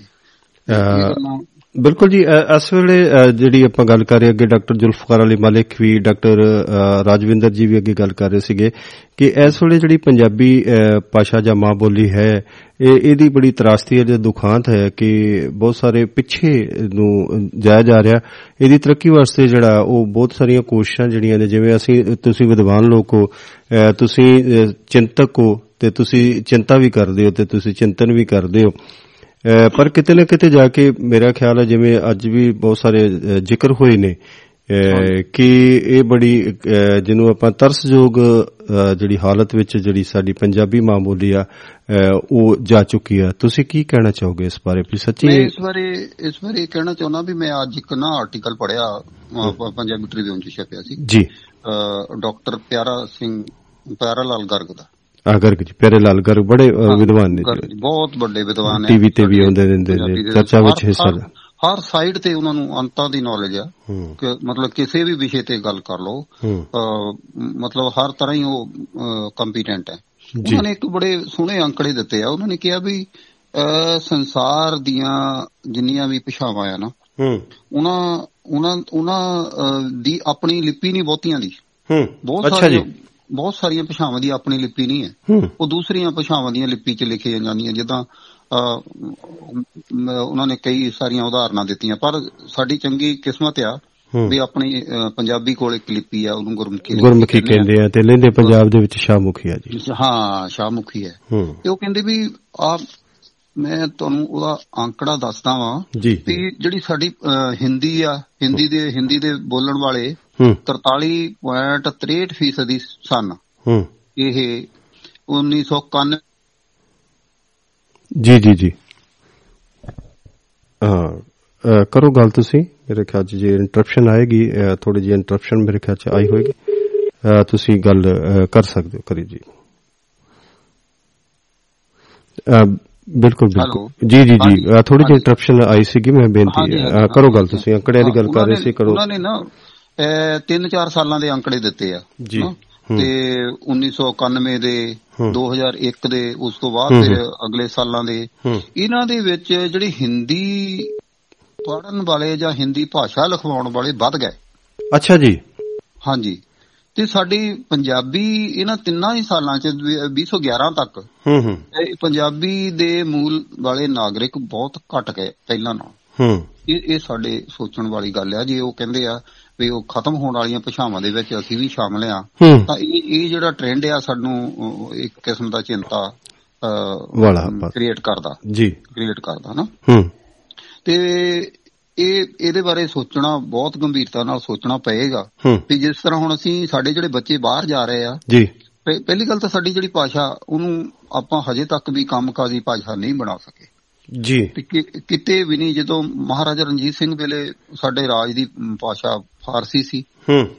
ਤੇ ਉਸ ਤੋਂ ਇੱਧਰ ਮੁਗਲਾਂ ਦੇ ਵੇਲੇ ਵੀ ਫਾਰਸੀ ਉਰਦੂ ਰਹੀ ਆ। ਹੂੰ। ਤੇ ਉਸ ਤੋਂ ਬਾਅਦ ਸਿਰਫ ਤੇ ਸਿਰਫ ਆਪਣੇ ਪੰਜਾਬ 'ਚ ਆਪਣੇ ਗੁਰਨਾਮ ਸਿੰਘ ਗਿੱਲ ਵੇਲੇ ਨਹੀਂ ਜੀ ਇੱਥੇ ਆਪਣੇ ਗੁਰੂ ਗੋਬਿੰਦ ਸਿੰਘ ਜੀ ਦਾ ਵੀ ਜਿੰਨਾ ਸਾਹਿਤ ਮਿਲਦਾ ਸਾ ਬਹੁਤਾ ਫਾਰਸੀ ਵਿੱਚ ਹੀ ਮਿਲਦਾ। ਫਾਰਸੀ ਵਿੱਚ ਸਿਰਫ ਇੱਕੋ ਹੀ ਉਹਨਾਂ ਦੀ ਰਚਨਾ ਜਿਹੜੀ ਹੈਗੀ ਚੰਡ- ਭਾਸ਼ਾ ਤੇ ਬ੍ਰਜ ਭਾਸ਼ਾ ਤੇ ਬ੍ਰਜ ਭਾਸ਼ਾ ਤੇ ਫਾਰਸੀ ਵਿੱਚ ਹੀ ਮਿਲਦਾ। ਇੱਕੋ ਹੀ। ਭਾਸ਼ਾ ਇੱਕੋ ਹੀ ਸ਼ਾਇਦ ਉਹਨਾਂ ਦੇ ਚੰਡੀ ਦੀ ਵਾਰ ਸ਼ਾਇਦ ਜਿਹੜਾ ਕਿ ਪੰਜਾਬੀ ਵਿੱਚ ਮਿਲਦਾ ਜੀ।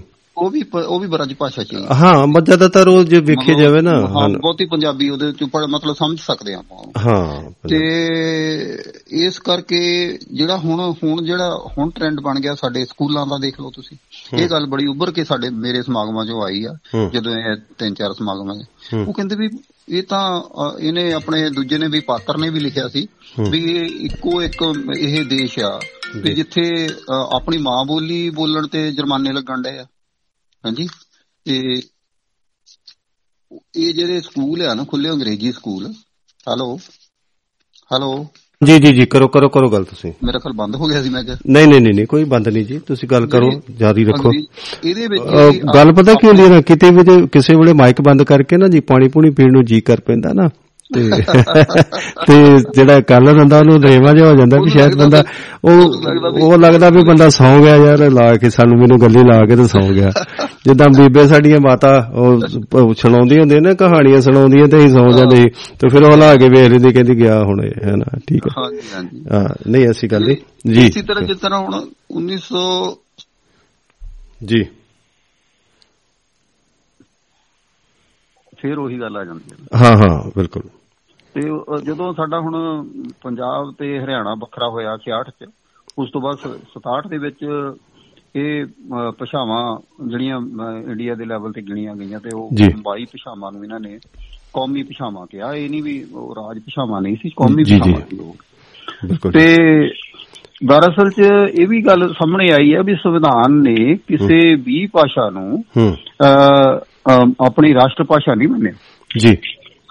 ਸਾਰੀਆਂ ਇਦਾਂ ਹੀ ਆ ਬਈ ਜਿਸ ਤਰ੍ਹਾਂ ਬਾਈ ਭਾਸ਼ਾਵਾਂ ਮੰਨੀਆਂ ਗਈਆਂ ਉਹ। ਭਾਵੇਂ ਖੇਤਰੀ ਸੀਗੀਆਂ। ਤੇ ਹੁਣ ਸਾਡੇ ਜਿਹੜੇ ਦਫ਼ਤਰਾਂ ਦੇ ਵਿੱਚ ਆ ਹੁਣ ਵੀ ਪੰਜਾਬੀ ਨਹੀਂ ਚੱਲ ਰਹੀ। ਜੀ। ਜਦੋਂ ਹਾਲਾਂਕਿ ਐਕਟ ਆਪਣਾ ਬਣ ਗਿਆ 1967 ਦਾ ਐਕਟ ਬਣਿਆ ਆ। ਜੀ। 1967 ਚ ਉਸ ਵੇਲੇ ਗਿੱਲ ਸਾਹਿਬ ਨੇ ਬਣਾਇਆ ਜਿਹੜਾ। ਔਰ ਉਹਨਾਂ ਦੀ ਬੜੀ ਵੱਡੀ ਦੇਣ ਸੀ ਇਹ ਗੱਲ ਪਰ। ਉਹ ਫਿਰ ਮੁੜ ਕੇ ਲਾਗੂ ਨਹੀਂ ਹੋਇਆ ਅਗਲੀਆਂ ਸਰਕਾਰਾਂ ਨੇ ਉਹਨੂੰ ਗੰਭੀਰਤਾ ਨਾਲ ਲਿਆ ਹੀ ਨਹੀਂ ਹੁਣ ਵੀ ਮਾਨ ਸਰਕਾਰ ਵੀ ਭਾਵੇਂ ਕਹੀ ਜਾ ਰਹੀ ਆ। ਦਫ਼ਤਰਾਂ 'ਚ ਜਾ ਕੇ ਦੇਖ ਲਓ ਹਜੇ ਵੀ ਅੰਗਰੇਜ਼ੀ ਚੱਲਦੀ ਆ। ਤੇ ਕਈ ਵਾਰ ਕਈ ਜਿਹੜੀਆਂ ਸੈਕਟਰੀਏਟ ਤੋਂ ਚਿੱਠੀਆਂ ਆਉਂਦੀਆਂ ਉਹ ਵੀ ਅੰਗਰੇਜ਼ੀ ਚ ਆਉਣ ਲਈਆਂ ਬਿਲਕੁਲ ਬਿਲਕੁਲ ਬਿਲਕੁਲ ਹਾਂਜੀ। ਵੇਖਿਆ ਜਾਂਦਾ ਜੀ ਉਹ ਜਿਹੜੀ ਹੈਗੇ ਸੋਸ਼ਲ ਮੀਡੀਆ ਦੇ ਉੱਪਰ ਵੀ ਉਹ ਛਾਇਆ ਹੁੰਦੀਆਂ ਨੇ ਸੋ ਮੈਂ ਅ, ਦੱਸਾਂ ਕਿ ਹਰਜੀਤ ਆਲਮ ਜੀ ਆਨਰ ਨੇ ਨਾਲ ਤੁਹਾਡੇ ਜੁੜੇ ਹੋਏ ਨੇ ਜੀ। ਹਰਜੀਤ। ਆਲਮ ਜੀ ਤੁਹਾਡਾ ਸਵਾਗਤ ਹੈ। ਤੁਸੀਂ 2 ਮਿੰਟ ਹੋਲਡ ਕਰੋ। ਜਾਂ ਤੁਸੀਂ ਗੱਲ ਵਿੱਚ ਸ਼ਮੂਲੀਅਤ ਕਰਨੀ ਚਾਹੋ ਤੇ ਚੋਟ ਸਾਹਿਬ ਨਾਲ ਕਰ ਸਕਦੇ। ਹਰਜੀਤ ਆਲਮ ਜੀ ਤੁਸੀਂ ਗੱਲਬਾਤ ਕਰ ਸਕਦੇ ਹੋ। ਚੋਟ ਸਾਹਿਬ ਨਾਲ ਨੇ ਤੇ ਤੁਸੀਂ ਗੱਲ ਵੀ। ਹਰਜੀਤ ਆਲਮ ਜੀ ਆਪਣੀ ਗੱਲ ਵੀ ਤੁਸੀਂ ਰੱਖ ਸਕਦੇ ਹੋ। ਸੋ ਸਵਾਗਤ ਕਰਦੇ ਹਾਂ ਹਰਜੀਤ। ਆਲਮ ਜੀ ਦਾ ਵੀ। ਹਾਂਜੀ ਮੈਂ ਸੁਣਾਂਗਾ ਜੀ। ਆ ਨਹੀਂ ਕਰੋ ਕਰੋ ਕਰੋ ਗੱਲ। ਜੀ। ਹਾਂ, ਤੁਸੀਂ- ਮੈਂ ਕਰਾਂ ਜੀ ਨਹੀਂ। ਤੁਸੀਂ ਚੋਟ ਸਾਹਿਬ ਗੱਲ ਕਰ ਰਹੇ ਨੇ ਤੁਸੀਂ ਆਪਣੀ ਗੱਲ ਵੀ ਕਰ ਸਕਦੇ ਹੋ ਤੁਸੀਂ ਸਾਂਝੇ ਜਿਹੜੇ ਹੈਗੇ। ਚੋਟ ਸਾਹਿਬ ਵੀ ਬੜੇ ਵਿਦਵਾਨ ਨੇ। ਸਰ ਤੁਸੀਂ ਵੀ ਤੁਸੀਂ ਵੀ ਬਹੁਤ ਵਿਦਵਾਨ ਹੋ ਸਾਂਝੀ ਸਾਂਝੀ ਆਪਾਂ ਜਿਹੜੀ ਹੈਗੀ ਉਹ ਗੱਲਬਾਤ ਨਾ ਕਰ ਸਾਰੀ ਸਕਦੇ ਦੁਨੀਆ ਵਿੱਚ 21 ਫਰਵਰੀ ਤੋਂ ਅੰਤਰਰਾਸ਼ਟਰੀ ਦਿਵਸ ਤੇ ਮਾਨ ਦਲਿਤ ਦਿਵਸ ਮਨਾਇਆ ਜਾ ਰਿਹਾ। ਜੀ। ਤੇ ਇਹਦੀ ਜਿਹੜੀ ਸ਼ੁਰੂਆਤ ਆ ਉਹ ਆਪਣੇ ਪਹਿਲਾਂ ਤਾਂ ਇਹ ਜਿਹੜਾ ਢਾਕਾ ਯੂਨੀਵਰਸਿਟੀ ਆਈਡੀ ਮੁਹਾਲ ਵਿੱਚ ਉੱਥੇ ਬਹੁਤ ਐਜੀਟੇਸ਼ਨ ਚੱਲੀ ਸੀ ਕਿ ਉੱਥੋਂ ਦੇ ਜਿਹੜੇ ਵਿਦਿਆਰਥੀ ਸੀਗੇ ਹੂੰ। ਉਹਨਾਂ ਦੀ ਮੰਗ ਸੀ ਕਿ ਜਿਹੜੀ ਬੰਗਲਾ ਨੂੰ ਉਦੋਂ ਪਾਕਿਸਤਾਨ ਦਾ ਸੀਗਾ ਇਹ ਰੁਪਿਆ ਦਾ ਵਗੈਰਾ ਲੱਗ ਚੁੱਕਾ ਲੱਗ ਨਹੀਂ ਸੀ ਹੋਇਆ ਸੀ। ਜੀ ਜੀ। ਤੇ ਉਹਨਾਂ ਨੇ ਡਿਮਾਂਡ ਕੀਤੀ ਰਜਿਸਟ੍ਰੇਸ਼ਨ ਕੀਤੀ ਸੀਗੀ ਹੂੰ। ਕਿ ਸਾਡੀ ਜਿਹੜੀ ਮਾਂ ਬੋਲੀ ਹੈ ਬੰਗ- ਬੰਗਾਲ ਕੀਤੀ ਜਾਵੇ ਬੰਗਾਲੀ ਕੀਤੀ ਜਾਵੇ। ਹੂੰ ਇਹਦੇ ਚ ਬਹੁਤ ਜ਼ਬਰਦਸਤ ਉਹਨਾਂ ਐਜੀਟੇਸ਼ਨ ਚਲਾਈ ਤੇ ਉਹਨਾਂ ਨੇ ਗੋਲੀ ਵੀ ਚੱਲੀ ਉੱਥੇ ਇਹਨਾਂ ਦੇ ਪੰਜ ਵਿਦਿਆਰਥੀ ਸ਼ਹੀਦ ਹੋ ਗਏ ਸੀ ਅੱਛਾ ਜੀ। ਜੀ। ਤੇ। ਉਹਦੇ ਬਾਅਦ ਇਹ ਫਿਰ ਜਿਹੜੀ ਮੰਗ ਜ਼ੋਰ ਫੜਦੀ ਗਈ ਹੌਲੀ ਹੌਲੀ ਹੌਲੀ ਹੌਲੀ ਇਹ ਜਾ ਕੇ ਨਾ ਫਿਰ 17 ਨਵੰਬਰ 1999 ਨੂੰ ਯੂਨੈਸਕੋ ਨੇ ਪਹਿਲੀ ਵਾਰ ਇਹ ਡਿਕਲੇਅਰ ਕੀਤਾ ਕਿ ਆਪਾਂ ਅੰਤਰਰਾਸ਼ਟਰੀ ਜਿਹੜੀ ਮਾਲੀ ਮੋ- ਬੋਲੀ ਦਿਵਸ ਮਨਾਵਾਂਗੇ। ਜੀ। ਪਰ ਇਹ ਜਿਹੜਾ ਲਾਗੂ ਹੋਇਆ ਇਹ ਜਿਹੜਾ ਹੋਇਆ ਜਾ ਕੇ ਫਿਰ 21 ਫਰਵਰੀ 2000 ਤੋਂ ਸ਼ੁਰੂ ਹੋਇਆ ਬਣਾਉਣਾ ਸ਼ੁਰੂ ਹੋਇਆ ਜੀ। 21 ਫਰਵਰੀ 2000 ਤੋਂ ਸਾਰੇ ਦੇਸ਼ਾਂ 'ਚ ਮਨਾਇਆ ਜਾ ਰਿਹਾ ਹੈ ਜੀ। ਤੇ ਉਸੇ ਤਹਿਤ ਜਿਹੜਾ ਹਿੰਦੁਸਤਾਨ ਵਿੱਚ ਹੀ ਆਪਾਂ ਮਾਂ ਬੋਲੀ ਦਿਵਸ ਮਨਾ ਰਹੇ ਹਾਂ। ਸਾਡੀ ਜਿਹੜੀ ਆ ਉਹ ਸੰਭਾਵਨਾ ਜਾਂ ਸਾਡੀ ਦਿਲਚਸਪੀ ਆ ਉਹ ਆਪਣੀ ਪੰਜਾਬ ਨਾਲ ਹੀ ਹੋਣੀ ਚਾਹੀਦੀ ਹੈ। ਕਿ ਅਸੀਂ ਇਹਨੂੰ ਇਸ ਨੂੰ ਪੰਜਾਬ ਦੀ ਆਪਣੀ ਮਾਂ ਬੋਲੀ ਨਾਲ ਗ- ਨਾਲ ਜੋੜ ਕੇ ਦੇਖੀਏ। ਹੂੰ ਹੂੰ। ਕਿ ਮਾਂ ਬੋਲੀ ਦਾ ਸਾਡੇ ਜੀਵਨ ਨਾਲ ਤੇ ਉਹ ਸੋਭੇ ਦਾ ਬਹੁਤ ਅਨਿਖੜਵਾ ਸੰਬੰਧ ਹੈ। ਬਿਲਕੁਲ ਜੀ ਜੋ ਅਸੀਂ ਆਪਣੀ ਗੱਲਬਾਤ ਮਾਂ ਬੋਲੀ ਮਾਂ ਬੋਲੀ ਵਿੱਚ ਕਹਿ ਸਕਦੇ ਹੋ ਕਿਸੇ ਵੀ ਭਾਸ਼ਾ ਵਿੱਚ ਜਾਂ ਹੋਰ ਆਪਣੀ ਮਾਂ ਭਾਸ਼ਾ ਬੋਲੀ ਵਿੱਚ। ਤਾਂ ਮਾਂ ਬੋਲੀ ਮਾਂ ਬੋਲੀ ਤਾਂ ਬੱਚਾ ਮਾਂ ਦੀਆਂ ਲੋਰੀਆਂ ਤੋਂ ਹੀ ਸਮਝ ਲੈਂਦਾ ਕਿ ਮਾਂ ਕੀ ਕਹਿ ਰਹੀ ਹੈ। ਮਾਂ ਦੀ ਆਵਾਜ਼ ਤੇ ਉਹ ਮੁਸਕਰਾਉਂਦਾ ਤੇ ਸਿਰ ਘੁਮਾਉਂਦਾ ਮਾਂ ਦੀ ਆਵਾਜ਼ ਸੁਣ ਕੇ। ਤੇ ਇਨਸਾਨ ਵੱਲੋਂ ਜਨਮ ਜਾਤੀ ਵੱਲੋਂ ਇਹ ਪ੍ਰਾਪਤ ਕੀਤੀ ਬੋਲੀ ਨੂੰ ਉਹਦੀ ਅਸੀਂ ਮਾਂ ਬੋਲੀ ਕਹਿੰਦੇ ਆ ਤੇ ਹਰੇਕ ਸਮਾਜ ਨੂੰ ਜਿਹੜੀ ਮਾਂ ਬੋਲੀ ਪਿਆਰੀ ਤੇ ਬੜੀ ਮਿੱਠੀ ਜਾਪਦੀ ਆ ਤੇ ਹਰੇਕ ਇਨਸਾਨ ਨੂੰ ਆਪਣੀ ਮਾਂ ਬੋਲੀ ਤੇ ਮਾਣ ਹੋਣਾ ਚਾਹੀਦਾ ਜਿਵੇਂ ਚਲੋ ਹੋਰ ਨਾ ਭਾਸ਼ਾਵਾਂ ਨਾਲ ਵੀ ਪਤੀ ਆਪਣੀ ਪਿਆਰ ਕਰਨਾ ਚਾਹੀਦਾ ਪਰ ਜਿਹੜੀ ਪਹਿਲ ਆ ਉਹ ਸਭ ਤੋਂ ਆਪਣੀ ਮਾਂ ਬੋਲੀ ਨੂੰ ਹੋਣੀ ਚਾਹੀਦੀ ਹੈ ਮਾਂ ਨੂੰ ਵੀ ਪਿਆਰ ਕਰੋ ਮਾਸੀ ਨੂੰ ਵੀ ਕਰੋ ਹੂੰ। ਉਹ ਜੀ ਬਿਲਕੁਲ ਉਹ ਭਾਵੇਂ ਮਾਸੀਆਂ ਕਈਆਂ ਨੂੰ ਕਰੀ ਜਾਂਦੇ ਨਹੀਂ ਕਈਆਂ ਜਿਹਨਾਂ ਮਰਜ਼ੀ ਬੋਲੀਆਂ ਕੀਤੀ ਜਾਂਦੇ ਹਾਂਜੀ ਹਾਂਜੀ। ਤੇ ਪਰ ਪੰਜਾਬ ਸਰਕਾਰ ਵੱਲੋਂ ਇਹਦਾ ਮਾਂ ਬੋਲੀ ਨੂੰ ਬੰਦਾ ਮਾਨਸਕਾਰ ਦੇਣ ਲਈ ਜਿਹੜੀ ਮਤਲਬ ਪਹਿਲ ਕੀਤੀ ਗਈ ਹੂੰ ਹੂੰ ਹੂੰ, ਕਿ ਅੱਜ 21 ਫਰਵਰੀ ਹੈ 21 ਫਰਵਰੀ ਤੋਂ ਸਾਰੇ ਜਿਹੜੇ ਪੰਜਾਬ ਦੇ ਜਿਹੜੇ ਸੀਗੇ ਆਪਣੇ ਉਹ ਬੋਰਡ ਦੁਕਾਨਾਂ ਤੇ ਪੰਜਾਬੀ ਦੇ ਲੱਗ ਜਾਣਗੇ। ਤੇ ਮੈਂ ਤਾਂ ਘੁੰਮ ਕੇ ਦੇਖਿਆ ਗੁਰਦਾਸਪੁਰ ਚ ਮੈਨੂੰ ਤਾਂ ਦੋ ਚਾਰ ਤਾਵਾਂ ਦੇ ਸ਼ਹਿਰ ਲੱਗੇ ਹੋਣ ਜੋ ਪਹਿਲਾਂ ਲੱਗੇ ਸੀਗੇ। ਤੇ ਨਵਾਂ ਬੋਰਡ ਲੱਗਿਆ ਨਹੀਂ ਪੰਜਾਬੀ ਦੀ ਨਜ਼ਰ ਆਇਆ ਕਿਤੇ ਵੀ ਕਿਸੇ ਦੁਕਾਨ ਕੋਲ। ਕਿਤੇ ਪਹਿਲੇ ਤੇ ਨਹੀਂ ਪੁੱਟ ਕੇ ਲੈ ਗਏ ਆਲਮ ਸਾਹਿਬ ਤੁਹਾਨੂੰ ਦੱਸਿਆ ਨਹੀਂ ਕਿਤੇ ਪਹਿਲੇ ਤੇ ਨਹੀਂ ਪੁੱਟ ਕੇ ਲੈ ਗਏ ਇਹ ਵੀ ਕਦ ਸੰਭਵ ਮੈਂ ਹੈ ਬੜੇ ਜੀ ਧਿਆਨ ਨਾਲ ਦੇਖਿਆ ਮੇਨ ਰੋਡ ਤੇ ਵਿਚਲੇ ਬਾਜ਼ਾਰ ਜਾ ਕੇ ਦੇਖਿਆ ਕਿਤੇ ਤੱਕ ਕਿਤੇ ਕੋਈ ਇੰਪਲੀਮੈਂਟ ਹੋਇਆ ਹੋਊਗਾ। ਜੀ। ਪਰ ਨਹੀਂ ਕਿਤੇ ਵੀ ਨਹੀਂ ਆਇਆ ਪਰ ਟੀਵੀ ਨੂੰ ਦਿਖਾ ਰਹੇ ਸੀ ਵੱਡੇ ਵੱਡੇ ਸ਼ਹਿਰਾਂ 'ਚ ਵੱਡੇ ਵੱਡੇ ਮਾਲ ਆਏ ਉਹਨਾਂ ਨੇ ਤੇ ਪਰ ਮੈਨੂੰ ਗੁਰਦਾਸਪੁਰ 'ਚ ਨਜ਼ਰ ਨਹੀਂ ਆਇਆ ਕਿਤੇ ਵੀ। ਹੋਇਆ ਕਿਤੇ ਹੋਏਗਾ ਮੈਨੂੰ ਤਾਂ ਮੇਰੇ ਨਜ਼ਰ ਨਹੀਂ ਚੜਿਆ ਇਹ ਆਲਮ ਸਾਹਿਬ ਇੱਕ ਸਵਾਲ ਹੈ ਨਿੱਕਾ- ਪੰਜਾਬੀ ਬੋਲੀ ਆ ਇਹ ਜਿਹੜੀ ਇਹਨੂੰ ਨਾ ਆਪਣੀ ਜਿਹੜੀ ਬੋਲੀ ਆ ਇਹਨੂੰ ਦਫ਼ਤਰਾਂ ਵਿੱਚ ਲਾਗੂ ਨਹੀਂ ਕੀਤਾ ਜਾ ਰਿਹਾ ਚੱਜ ਨਾਲ। ਜੀ। ਅੱਜ ਵੀ ਜਿਹੜੀਆਂ ਅੱਜ ਦੱਸ ਰਿਹਾ ਸੀ ਕੋਈ ਕਿ ਕਿਸੇ ਚੰਨ ਸੁਣ ਰਿਹਾ ਸੀ ਕਿ ਅੱਜ ਵੀ ਚਿੱਠੀਆਂ ਕੱਢੀਆਂ ਸੀ ਉਸ ਨੇ ਕੋਈ ਮਾਂ ਬੋਲੀ ਨਾਲ ਸੰਬੰਧਿਤ ਤਿੰਨ ਚਿੱਠੀਆਂ ਕੱਢੀਆਂ ਨੇ। ਤਿੰਨ ਚਿੱਠੀਆਂ ਜਿਹੜੀਆਂ ਅੰਗਰੇਜ਼ੀ ਕੱਢੀਆਂ ਨੇ। ਜੀ ਮਾਂ ਅੱਛਾ। ਬੋਲੀ ਦਿਵਸ ਮਨਾ ਰਹੇ ਸੀ ਤੇ ਚਿੱਠੀਆਂ ਜਿਹੜੀਆਂ ਸੀਐਮਓ ਮੁੱਖ ਮੰਤਰੀ ਦੇ ਇੰਗਲਿਸ਼ ਦਫ਼ਤਰੋਂ ਚਿੱਠੀਆਂ ਜਾਰੀ ਹੋ ਰਹੀਆਂ ਜਿਹੜੀਆਂ ਪ੍ਰੈਸ ਨੂੰ। ਉਹ ਇੰਗਲਿਸ਼ ਚ ਪ੍ਰੈਸ ਨੋਟ ਜਾਰੀ ਕੀਤਾ ਤੇ ਨਹੀਂ ਹੋਇਆ ਰਿਲੇਟਡ ਨੇ ਸਿਰਫ ਮਾਂ ਬੋਲੀ ਨਾਲ ਆਪਣੀ ਸਮਾਗਮ ਕਰਨ ਵਾਸਤੇ ਉਹ ਫਿਰ ਆਲਮ ਸਾਹਿਬ ਉਹਨਾਂ ਨੇ ਪਤਾ ਕੀ ਕਹਿੰਦਾ ਉਹ ਕਹਿੰਦੇ ਨੇ ਵੀ ਆਲਮੀ ਮਾਂ ਬੋਲੀ ਦਿਵਸ ਹੈ ਇਸ ਕਰਕੇ ਆਲਮ ਜਿਹੜੀ ਆਲਮ ਦੀ ਬੋਲੀ ਆ ਉਹ ਤੇ ਫਿਰ ਅੰਗਰੇਜ਼ੀ ਉਹ ਤੇ ਸਿਆਣੇ ਹੀ ਨੇ ਫਿਰ। ਬਿਲਕੁਲ ਹਾਂਜੀ ਹਾਂਜੀ ਕਰੋ ਗੱਲ। ਉਹ ਰਿਸਪੌਂਸ ਮੈਨੂੰ ਲੱਗਦਾ ਨਹੀਂ ਕਿ ਦੁਕਾਨਦਾਰਾਂ ਨੇ ਦੁਕਾਨ ਦਿੱਤਾ ਜਿਸ ਤਰ੍ਹਾਂ ਇਹਨਾਂ ਹਾਲਾਂਕਿ ਇਹਦਾ ਫਾਈਨ ਵੀ ਰੱਖਿਆ ਕਿ 500 ਰੁਪਏ ਤੋਂ ਲੈ ਕੇ 5000 ਰੁਪਏ ਤੱਕ ਫਾਈਨ ਕਰਾਂਗੇ ਜਿਹੜਾ ਦੁਕਾਨ ਤੇ ਆਪਣੀ ਪੰਜਾਬੀ 'ਚ ਬੋਰਡ ਨਹੀਂ ਲਿਖੇਗਾ। ਹੂੰ। ਤੇ ਇਸੇ ਤਰ੍ਹਾਂ ਜਿਹੜੀ ਆਪਣੇ ਪਿੱਛੇ ਜੇ ਆਪਣੇ ਜਿਹੜੇ ਪੰਜਾਬ ਵਿਧਾਨ ਸਭਾ ਸਪੀਕਰ ਕੁਲਤੰਤ ਕੁਲਤਾਰ ਸਿੰਘ ਸਿੱਧਵਾਂ ਨੇ ਸਿੱਧਵਾਂ ਨੇ ਇਹਨਾਂ ਨੇ ਆਪਣੇ ਪੰਜਾਬ ਵਿਧਾਨ ਸਭਾ ਇੱਕ ਮੀਟਿੰਗ ਵੀ ਕੀਤੀ ਜੇ ਸਾਰੇ ਬੁੱਧੀ ਵੀ ਬੁਲਾਏ ਸੀਗੇ। ਹੂੰ ਹੂੰ ਸਾਰੇ ਰਾਈਟਰ ਸਾਹਿਬਕਾਰ ਸੁਜੀਤ ਪਾਤਰ ਵਗੈਰਾ ਸਾਰੇ ਬੁਲਾਏ ਸੀਗੇ। ਹੂੰ ਹੂੰ ਹੂੰ। ਉਹਦੇ 'ਚ ਇਹ ਕੀਤਾ ਸੀਗੇ ਕਿ ਆਪਾਂ ਜਿਹੜਾ ਅਦਾਲਤਾਂ ਜਿਹੜੀ ਆ ਮਾਂ ਬੋਲੀ ਨੂੰ ਆਪਣੇ ਲਾਗੂ ਕਰਾਂਗੇ ਤੇ ਨਾਲੇ ਜਿਹੜੀ ਆ ਵਿਦਿਆ ਜਿਹੜੀ ਆ ਜਿਵੇਂ ਸਾਇੰਸ ਦੇ ਵਿਸ਼ੇ ਨੇ ਉਹ ਸਾਰੇ ਵਿਸ਼ਿਆਂ ਵਿੱਚ ਜਿਹੜੀ ਆ ਉਹ ਪੰਜਾਬੀ 'ਚ ਜਿਹੜੀ ਉਹ ਪੜ੍ਹਾਈ ਹੋਣੀ ਚਾਹੀਦੀ ਆ। ਉਹਦੇ ਵਿੱਚ ਸਿਰਫ ਮੀਟਿੰਗ ਕਰਕੇ ਤੇ ਹਟ ਗਏ ਆ ਹਾਲਾਂਕਿ ਉਹਨੂੰ ਚਾਹੀਦਾ ਤਾਂ ਸੀ ਅਮਲੀ ਰੂਪ ਦੇਣਾ ਚਾਹੀਦਾ ਸੀ। ਬੜੀ ਵੱਡੀ ਗੱਲ ਆ ਜੀ ਕਰਨ ਇਹ। ਕਿ ਜੇ ਦੇਖੋ ਸਾਰੀਆਂ ਜਿਹੜੀਆਂ ਦੱਖਣ ਸਟੇਟਾਂ ਨੇ ਤਾਮਿਲਨਾਡੂ ਆ ਕੇਰਲਾ ਵਾ ਬੰਗਾਲ ਆ ਚੀਨ ਦੇਖੋ ਦਾ ਕੰਟਰੀ ਆ ਉਹ ਸਾਰੇ ਜਿਹੜੇ ਆਪੋ ਆਪਣੇ ਜਿਹੜੀਆਂ ਦਕਸ਼ ਦੀਆਂ ਪੜ੍ਹਾਈਆਂ ਜਿੰਨੀਆਂ ਵੀ ਪੜ੍ਹਾਈਆਂ ਜਿਹੜੀਆਂ ਆਪੋ ਆਪਣੀ ਜਿਹੜੀ ਮਾਤਰ ਜਿਹੜੀ ਲੈਂਗੁਏਜ ਵਿੱਚ ਮਾਂ ਬੋਲੀ ਵਿੱਚ ਕਰਦੇ ਨੇ।